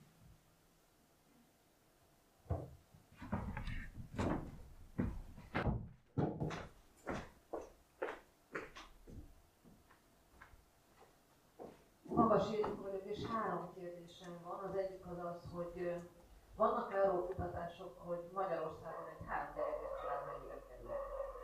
Mennyi nettó jövedelemmel kell rendelkezni ahhoz, hogyha van már lakás és kell hitelt fizetni, ha meg van, akkor mennyi a havi nettó jövedelem, hogy a hitelt ki lehessen fizetni, hogy a gyerekeket normálisan lehessen felnevelni, hogy jusson arra az iskolai költségre, ami jut, tehát hogy semmi luxus, de hogy egészségesen lehessen élni fizikailag, érzelmileg, mentálisan egy családnak is, hogyha mondjuk nem is Balatonra mennek el nyaralni, de legalább a szomszéd faluba vagy a szomszéd hegyre lehessen elmenni, de most vannak ezek az óriás, óriás plakátok, amikor kirándul a család. Tehát, hogy manapság mondjuk a buszjegyek kifizetése mennyibe kerül, és hogy van-e arra kutatás, hogy ez mondjuk mennyi Budapesten, mennyi egy vidéki nagyvárosban, meg mennyi egy faluban vagy egy faluban meg lehet azt engedni, hogy valakinek nincs kocsia, mert ugye Budapesten viszonylag ez egyszerű, bár mondjuk három gyerekkel közlekedni nem annyira, de mondjuk egy faluban nem biztos, hogy kocsi meg tud lenni, mert nem tud átmenni máshova dolgozni. Tehát hogy ez az első kérdésem, hogy van-e erről valamilyen adat. Én pár évvel ezelőtt a mikrokörnyezetemben csináltam felmérést, és akkor az jött, hogy a 60 ezer forint per fő körülbelül akkor annyi volt, hogy, erről ezzel kapcsolatban a... Mondhatom egybe, vagy... vagy Igen. Tessék, A következő kérdésem az, hogy azért itt vannak szerintem nagyon negatív uh, üzenetek. Tehát ha megnézzük a mostani hollywoodi filmeket, ha, ha megnézzük a, a kereskedelmi tévéknek a, a filmjeit, akkor azért ez nagyon nem egy családcentrikus kép. Tehát a férfiaknál a, a magányos zsarú, és társai című életérzés, egyedül magány, egyedül harcol győz, szuperember, vasember és társai, tehát hogy ez az egyik minta.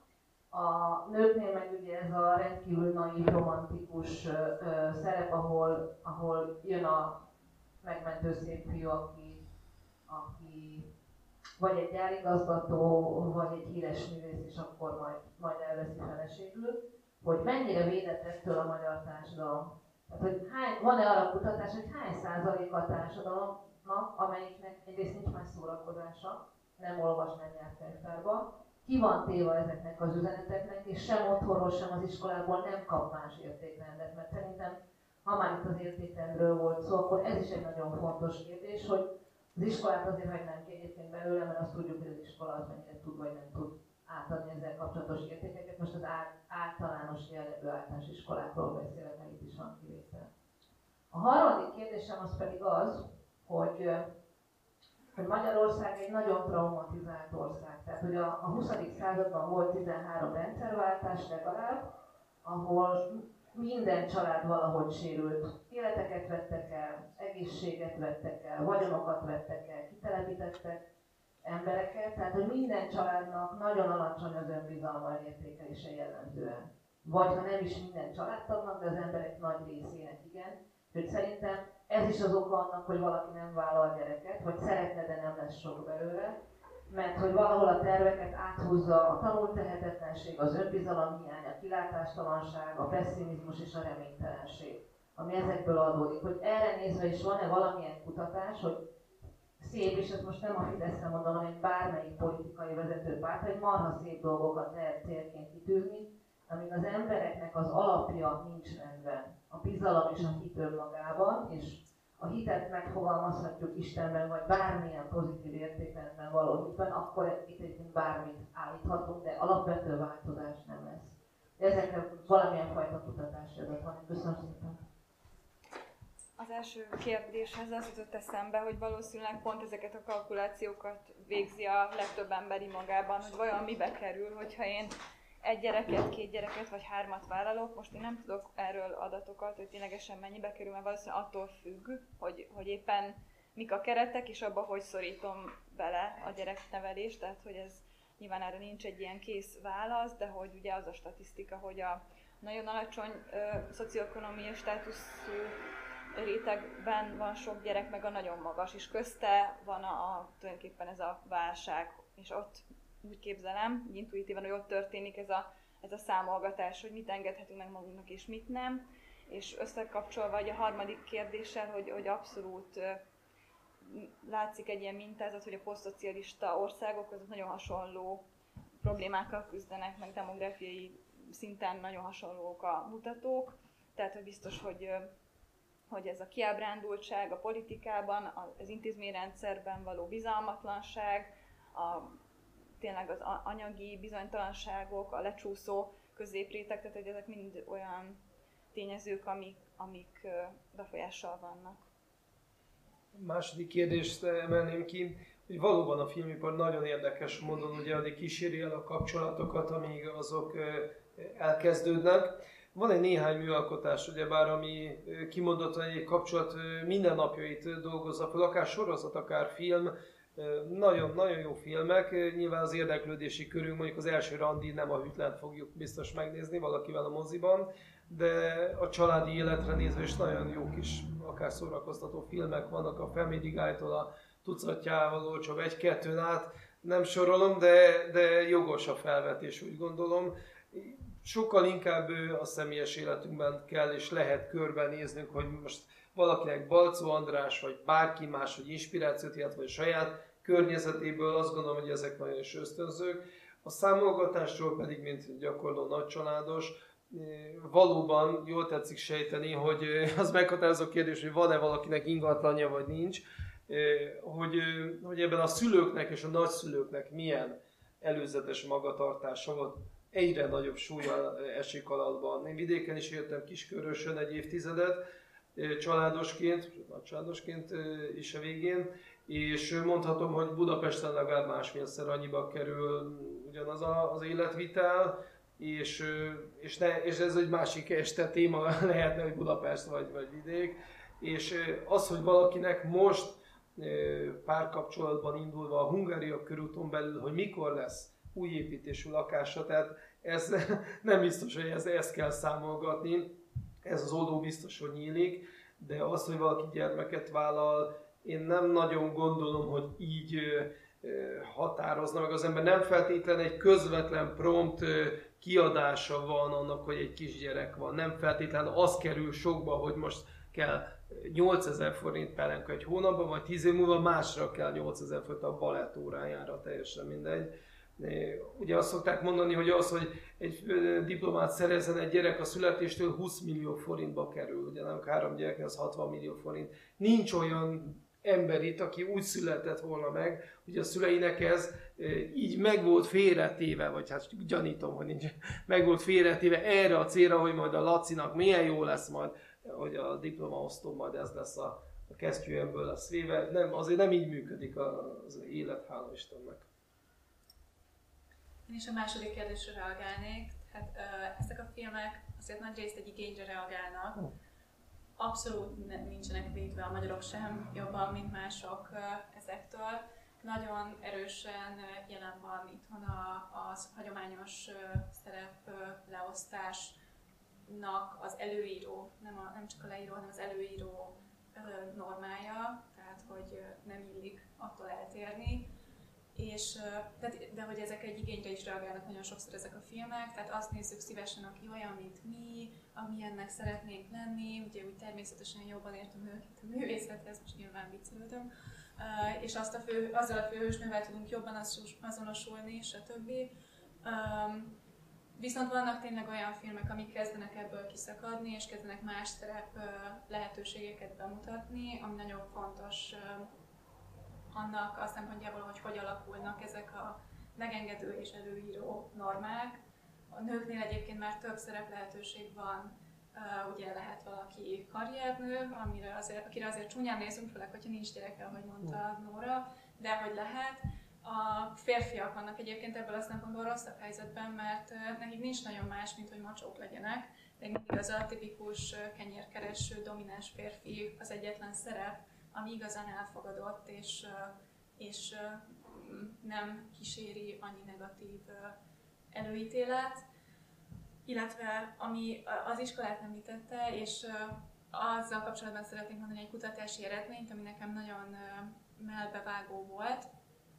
Hat éves kor körül alakulnak ki körülbelül, a, vagy hát akkor ez még oldáskor itthon, a, az ilyen nemi sztereotípiák, hogy kire mik is jellemzőek, férfiakra mik jellemzőek, nőkre mik jellemzőek, és amikor öt éves gyerekeknek adtak még játékokat, hogy választhatnak közülük, ugyanolyan volt egyébként a két játék, ez egy random kísérleti elrendezés volt, és az egyikre az volt írva, hogy ez a nagyon-nagyon okos gyerekeknek van, a másikra pedig az, hogy a nagyon-nagyon kitartó gyerekeknek van, akkor még ugyanolyan arányban választották mind a kettőt, tehát a, mind a kettőt a fiúk és a lányok is, és mondták azt, hogy inkább a fiúknak való, vagy inkább a lányoknak. Hat éves korra nagyon-nagyon kitartóban nem volt változás, de a nagyon-nagyon okosat a lányok már azt mondták, hogy ők azt nem akarják választani, az a fiúknak való játék. Tehát a fiúk azok, akik nagyon-nagyon okosak, mi lehetünk nagyon-nagyon kitartóak, de okosak annyira nem, mint a fiúk. Tehát hat éves korban már elkezdődik abszolút ez, vagy addigra már kialakul, hogy milyenek a fiúk, milyenek a lányok. Tehát, hogy az iskolának és az óvodának, ezeknek a másodlagos szocializációs közegeknek abszolút van hatása arra, hogy hogyan gondolkodunk ezekről a dolgokról.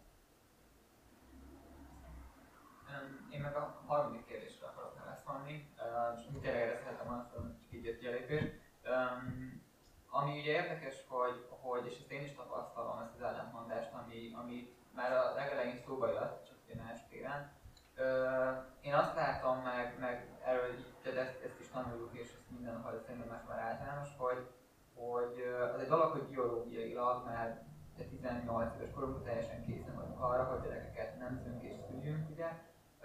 De hogy pszichológiai és szociálisan most már nagyjából a, nem tudom, 20 éveink végére. Én ezt így látom, és ezt szerintem kutatás is rátámadják, most nem tudok idézni, de hogy de szinte biztos vagyok Um, és ugye ez nagyon befolyásolja az egész gyermekvállalást, itt a, most, most a magabiztosságra térve, tehát hogy um, én sem, és az én korosztályom sem, az Y generáció szerintem így unblock úgy érzi, vagy, vagy nem érzi úgy, hogy, hogy, ő, hogy ő felnőtt még.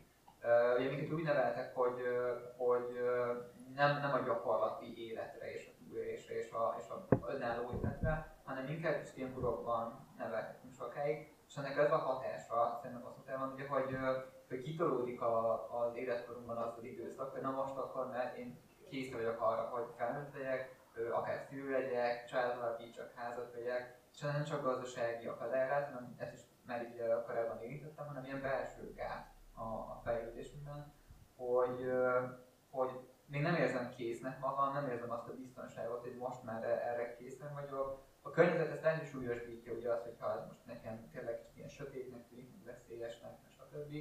De hogy úgy látom, hogy az egész fejlődésünkben egy kicsit el- elcsúszás van itt az egyes dimenziók között, hogy, hogy, hogy akkor én mikor is számítok mostantól felnőttnek, mikor is számítok szülőnek, és az a baj, ez. De hogy, de hogy a, a, mai fiatalok körében, és nem egyre most már viszonyulva van most az, az új generáció körében, és ez egyre nagyobb probléma lesz, hogy, hogy, öm, hogy az idősíkok kicsit így szétcsúsznak, és hogy ezt hogyan lehetne megoldani. Nyilván ugye kicsit ugye a neveléssel lehet ezt, ezt talán így edzeni, hogy a gyereket tényleg fel kell készíteni, úgymond erre a nagybetűs életre, nem, nem kiküldeni őket a vadon, hogy mostantól kisfiam együtt fog tenni, és akkor ott van a testvéred, és akkor egy együtt csinálni valamit, hanem hogy, hogy bizonyos dolgokra megtanítani őket, vagy gondoljunk bele, hogyha nem is lennének olyan technikaórák, mint Amerikában, legalábbis hát a sorozatok szerint, um, ahol nem azt tanítják meg, hogy hogyan kell origamizni, meg itt tudom én ilyen képet csinálni anyának, anyákatára, hanem hogy hogy kell varni, hogy kell főzni, vagy kell barkácsolni. De hogy én, én például nem tanultam ilyeneket, tehát mi, ami Ez fiú vagy. Ja, most nekem kell. Nekünk, uh, nekünk már nem, tehát hogy lehet, hogy itt már akkor már váltás volt, de hogy mi a, hát ugye a, a, és a kókunkról jutottunk. De ez a milyen partner generáció? szerint. Ja, semmi. Csak hogy, ö, szóval, hogy én ilyeneket hiányolok már, lehet, hogy még régebben voltak, de az én időmben már nem. És hogy ilyeneket innen vissza lehetne hozni ezeket a dolgokat, hogy az embereket, fiatalokat felkészítsük erre a, a fejlődésre. Lehet, hogy ilyen innentől kezdve nagyobb lenne az önbizalmuk arra vonatkozóan, hogy akkor oké, most már én lehet, hogy az időség is készen állok, akár fiatalabb korban, ha a megengedi. Igen, bocsánat, lehet, hogy ez a mert fiú vagy hozzászólásom összezavarhatott pár embert, tehát hogy nálunk ez valóban így volt egyébként az iskolánkban, hogy hetedikben szétválasztottak minket, tehát hogy hetedikben szétválasztották az embereket, és a fiúk mentek technikaórára, tanulni barkácsolni, a lányok pedig mentek főzni, varni, hímezni. Ez a kommentem ezzel. Na, ez nálunk már nincs, tehát nálunk már ilyen koedukált volt, mi egybe tanultuk az origamizást. Ez Volt még más kérdés is, azt hiszem. Üdv mindenkinek, Keliger Dániel vagyok, és kettő kérdésem lenne. Egyrészt szóba került már korábban ez az ellentmondás, hogy egyrészt az embereknek valójában nagyobb a gyermekvállalási kedve, csak az anyagi körülményeik nem teszik ezt lehetővé. Ugyanakkor azt is tapasztaljuk, ráadásul globális szinten, hogy annak ellenére, hogy az életkörülmények javulnak, javuló technológia, várható élettartam, stb. Mégis ezzel együtt a termékenységi ráta folyamatosan csökken. És hogy ez nekem még nem sikerült a beszélgetés során megoldalom. A másik, hogy szóba kerültek a félállásoknak a kérdésköre, hogy Magyarországon, főleg vidéken erre gyakorlatilag nincsen lehetőség, még hogyha jól emlékszem, akkor Belgium volt megemlítve, hogy ott viszont erre sokkal könnyebben tudnak az emberek találni ö, félállású munkát. Kérdésem az, hogy ennek valamilyen mikroekonomiai különbség lenne alapvetően a két ország között, vagy alapvetően egy nagyobb úgymond, állami szintű beavatkozás, policy különbségről lenne szó ebben az esetben. Hát én pszichológus vagyok. Úgyhogy erre lehet, hogy nem tudok adekvát választ adni, de azt gondolom, hogy, hogy itt mindenképp egy reakció lehetne az, hogy félállásokat létrehozzanak. Nem tudom, hogy um, pontosan, hogy ez gazdaságilag hogy éri meg, és vagy nem. Azt hiszem, hogy nem annyira, mert egy félállás után több az, amit uh, adózni kell arányosan, mint egy teljes állás után, de ez lehet, hogy téves tudás. Tehát, hogy gazdaságilag nem feltétlenül éri meg rövid távon.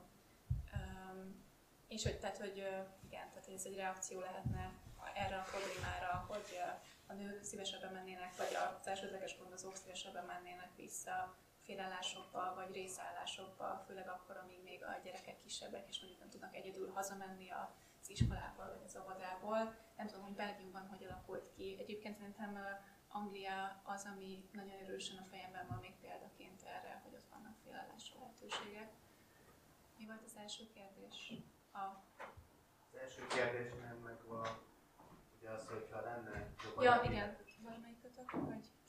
Lehet, hogy még ehhez reagálnék egy pár szóban, hogy Magyarországon elég hosszú ez az időszak, ugye, amit egy anyuka gyermek kiváltott Amerikában fél év után mennek vissza, hogy tudom dolgozni, és Magyarországról ugye két hét, bocsánat, tévedtem, és Magyarországról mennek ki a nagyszülők, és a, a sikeres, mert ugye sikernek sokféle mérőszáma van, nem csak a, az, hogy gyermek vagy nem gyermek, hanem a kinti sikert ugye itthonra a nagyszülők kiköltözésével támogatják. Én azt gondolom, hogy ezzel szemben van igenis mozgástér, úgy tudom, hogy többféle egyes is létezik, diplomás és egyebek, és elég jó kondíciók vannak arra, hogy es mellett lehessen félállásban dolgozni, például feleségem gyógypedagógusként így dolgozott egy ideig, aztán most megészállásban végzi, de hogyha az állam nem is segítene ebben, nyilván mindig az a jó, amikor megoldja, és ott van készen sok jó ötlet.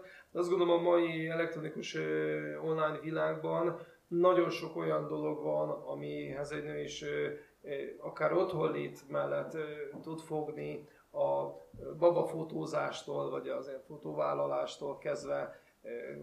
Csomó mindennel foglalkoznak ilyen mm, hölgyismerőseim, amikkel nyilván a saját idejüket is akár teljes mértékben beosztva, nem biztos, hogy mindenkit a, a network marketingre biztatnék, de, de egy csomó olyan dolog van. Én például méhészkedek, mondjuk nem tudom, hogy ha szeretném nő megtanulni, szívesen segítek megtanulni, de még nem jelentkezett, de én nem vagyok kirekesztő, tehát segítek szívesen ebben is. Nekem az unokatestvérem, aki nő méhészkedik. Na. Uh, de ha jól tudom, azért méhészkedni nem annyira olcsó dolog, legalábbis kezd, kezdésként.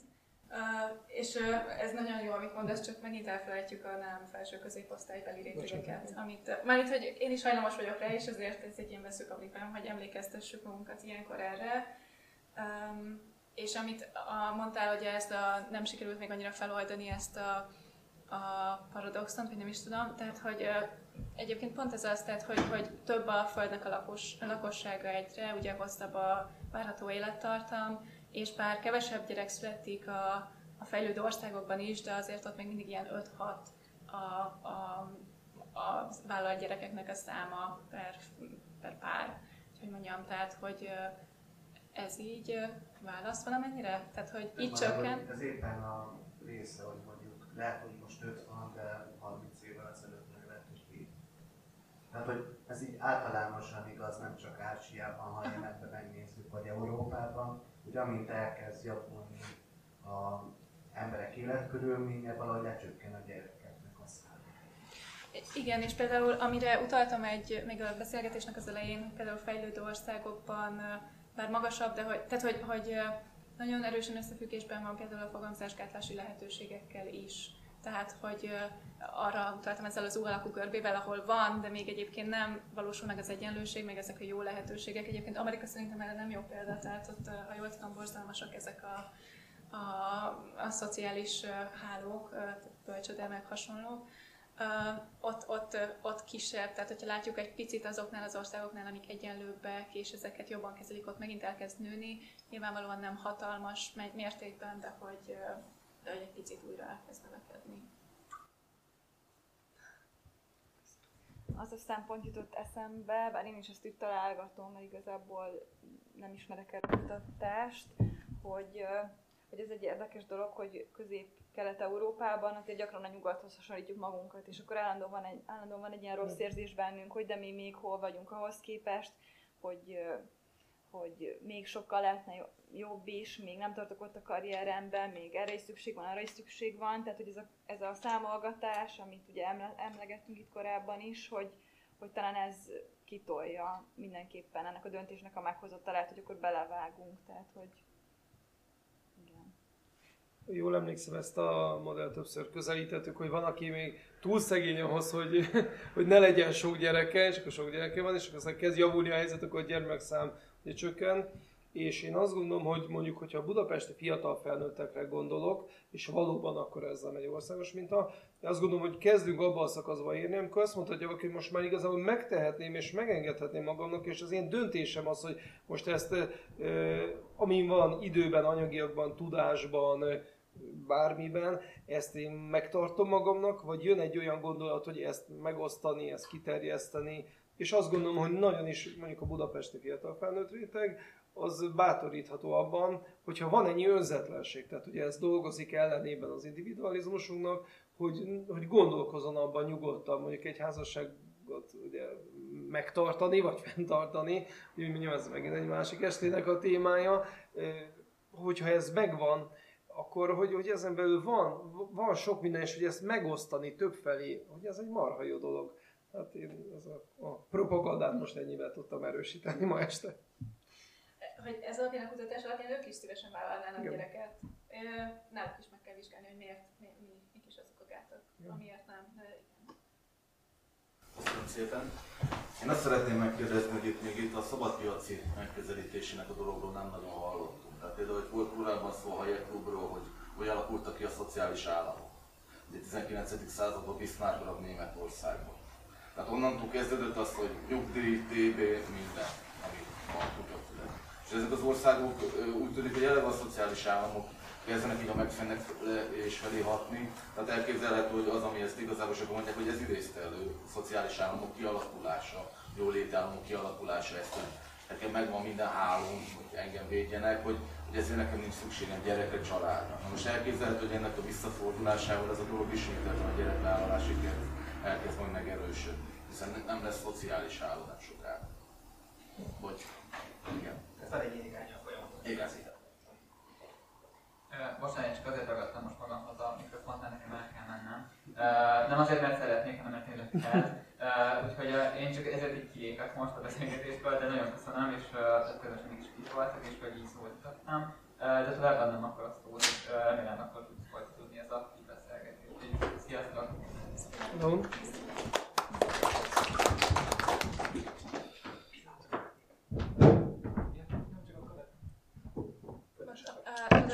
abszolút lehet, hogy ennek is köze van ehhez, de például, és most úgy néz ki, mintha ez egy ilyen veszőparipám lenne, de hogy ezt nem felejthetjük el, hogy mondjuk azokban az időkben a fogamzásgátlás nem járt ott, ahol ma, és Hát, tehát, hogy igen, de hogy azért ez egy fontos szempont, tehát, hogy ma az emberek tudnak úgy szexuálisan együtt lenni, hogy védekeznek, főleg azért a jóléti társadalmakban, még hogyha ott is különbség van azok között, a, a demográfiai rétegek között, akik ehhez valóban hozzáférnek. Szóval, hogy például ez egy fontos dolog, illetve ott is teljesen más volt még mindig a norma, ugye a nő azért otthon volt azokban az időkben, és az volt a normális, és a férfi az egyedül el tudta általában tartani, vagy hogyha nem tudta eltartani, akkor az ugye ezek a tipikus munkás családok voltak, akik nem tudom, bányában dolgoztak, vagy most ez egy extrém példa volt, de hogy hogy, hogy teljesen más volt azért a norma akkor is, tehát hogy, hogy az is befolyásolja ezeket, de hogy lehet abban is abszolút valami, amit te mondasz, hogy ezek a jóléti um, dolgok. Igen, kérdés, hogy, hogy ki, ki, ki mit fontol meg akkor, amikor gyereket vállal. Én egy mondatot hozzászólnék csak itt a, a, a felvetés kapcsán, hogy nyilván itt az elmúlt hetekben voltak olyan szakpolitikai döntések, amik abszolút ebben az irányba mutatnak. Itt akár a lakástakarékokról beszélünk, akár a keretezhető így a, a egyetemek privatizációja is, vagy adott esetben a bürokrácia csökkentés, ami most úgy tűnik, hogy ténylegesen meg fog valósulni. Abban az egyszerű felismerésből adódik, hogy az a, az a méretű állam, azokból az adóforintokból nem nincsenek befizetők, ez nem fenntartható. A kérdés, hogy lesz-e egy olyan fordulópontja a dolognak, ahol az állam mérete annyira akkor át fog csökkenni, hogy, hogy mondjuk ez hatással lesz a, a gyermekvállalási területre, mert, mert megint ez lesz az állogatnak az emberek hosszú távon. Nyilván van egy átfutási ideje ennek. Ez egy, szerintem ez egy hosszú folyamat, de, de, de mondjuk például az elmúlt hetekben Magyarországon ö, értelmezhetők ebbe a keretbe ezek a, ezek a döntések, amik, amik mind ö, ö, költségeket várnak le. Ö, nyilván nem biztos, hogy ez, ez, ezek kíván lehetne máshol is vágni, és nem biztos, hogy a lakástakarékok, vagy mondjuk a felsőoktatás a, a legjobb területek, ahol ezek a megnyilvánulások helyen lenne, de, de, de, de van egy ilyen irány a folyamatoknak. Bocs, annyit még ezt hozzáfűznék, hogy nem biztos viszont, hogy ez a vágás olyan jó lehet, hogy jó. Attól függ, ha ez a pénz az embereknél marad, mondjuk adócsökkentés formájában, akkor jó. De ha valami más hülyeségre költi el az állam, akkor nem jó. Hát mondjuk, hogy a felsőoktatás esetében azért kellene egy olyan erős középosztály, aki meg is tudja magának finanszírozni a saját tanulását, mielőtt, uh, mielőtt azt mondjuk, hogy a finanszíroz meg magadnak, ne így igazából ez így nem, nem uh, Ami egyébként még ide tartozik, és nekem eszembe jutott, hogy a vidéki fókuszcsoportokban fordult az elő, hogy mennyire hiányolják a kisközösségeket, amik vidéken voltak régebben, és hogy azoknak milyen megtartó és segítő ereje volt például abban, hogy a gyerekeket egymásra, meg a gondoskodásban, tehát az idősebb szülőkről való gondoskodásban, tehát ez például ebből a szempontból megjelenik, hogy egyáltalán nem az államra gondolnak úgy, mint aki megoldja majd az ő problémáikat, és ahogy Nóra is mondta, hogy a bizalom az hihetetlenül alacsony a, a mindenkori hatalom felé Magyarországon, mint az összes posztszocialista országban. Mm. És hogy igen, tehát hogy megjelenik ez a kis közösségek iránti igény, amik egymást tudják támogatni én ugye szakmám révén, vagy hivatásom révén is ilyeneket munkálok, úgyhogy ezt nagyon örömmel hallottam. Csak egy gondolat az elhangzottakhoz, hogy ugye például akár Németországban is látjuk, hogy milyen kríziseket hozhat létre a munkaerő hiány, és hogy erre kellenek megoldások, most nem szeretnék itt összeesküvés elméleteket kreálni, vagy hirdetni sem, mert nem vallom, de azt igen, hogy, hogy ami kérdés volt arra az én azt mondom, hogy egy erős nemzetnek, egy erős, orsz, így mondom, egy erős országnak kell, hogy legyen lakossága. Tehát kell, hogy legyenek, akik benne részt vesznek, dolgoznak, és nem, ennek sok, sok akadálya van. Ugye most, amikor jártam a kórháznak a bejáratánál, nyolc szakmában keresnek ugye dolgozót, a villanyszerelőt, a műtősegédig. Nem akarom tudni, hogy amíg nem lesz meg a műtősegéd, addig mi lesz, azt nem szeretném tudni, de hogy, hogy ez igenis az ország erejére kihat. Na most ez kérdés, hogy ennek a, az erőnek máshonnan kell érkeznie, vagy, vagy fontos, hogy ez egy saját erő legyen, és egy ilyen kulturális, vagy nemzeti, vagy mit tudom én, milyen homogenitás jellemezzen azért egy országot, erre most nem adnám meg a választ minden esetre szerintem nagyon is kihat az ország ereje, az egyén ereje, a gyermekvállalás és, és a jövőkép, öngondoskodás témaköre például én nem számítok nyugdíjra. Tehát biztos valami lesz, de nem feltételezem azt, hogy, hogy majd 53 éves koromban ugye nyugdíjba megyek, mint ugye szüleink, vagy nem tudom, nagyszüleink, és onnantól lesz a jó élet, erre nem számítunk, hanem úgy próbáljuk berendezni az életünket, hogy ez valószínűleg a mi dolgunk lesz, és addig segítjük a gyermekeinket, és az utolsó szakaszban sokkal inkább arról lesz szó, hogy nem az, hogy ők segítenek minket, hanem hogy az örökséget úgy osztani el, úgy gondolom, hogy, hogy ez is fékek és egyesüljök révén, hogy azért egyfajta visszagondoskodással is társítva ne söpörjünk ki magunk alól teljesen. Hát lehet, hogy most kicsit előre mentem, de én inkább így látom a hosszú távú jövőt. Csak annyi, hogy igen, hogy néhányan belegondolunk ebbe, de szinte általában az emberek nem így gondolkodnak, tehát hogy nem, nem alapvetően azzal számolnak, hogy most nekem a kormány mit nyújt, és hogy akkor én ennek tükrébe akkor e, majd hosszabb távon hogy fogok járni, hanem tényleg úgy a, a jelenükre, meg a belátható jövőjükre koncentrálnak, és úgy hoznak ilyen döntéseket. A hölgynek? Hát akkor köszönöm szépen mindenkinek, hogy, hogy eljöttetek, és főleg a, a kedves előadóknak, mert szerintem egy jó beszélgetés volt. És várunk titeket szeretettel majd a következő rendezvényükön. Én nem tudom, hogy mikor lesz, de, de, de majd értesültök róla. És kövessetek, lájkoljatok minket a Facebookon, Youtube-on, is önpromóció, és tarti szép estét!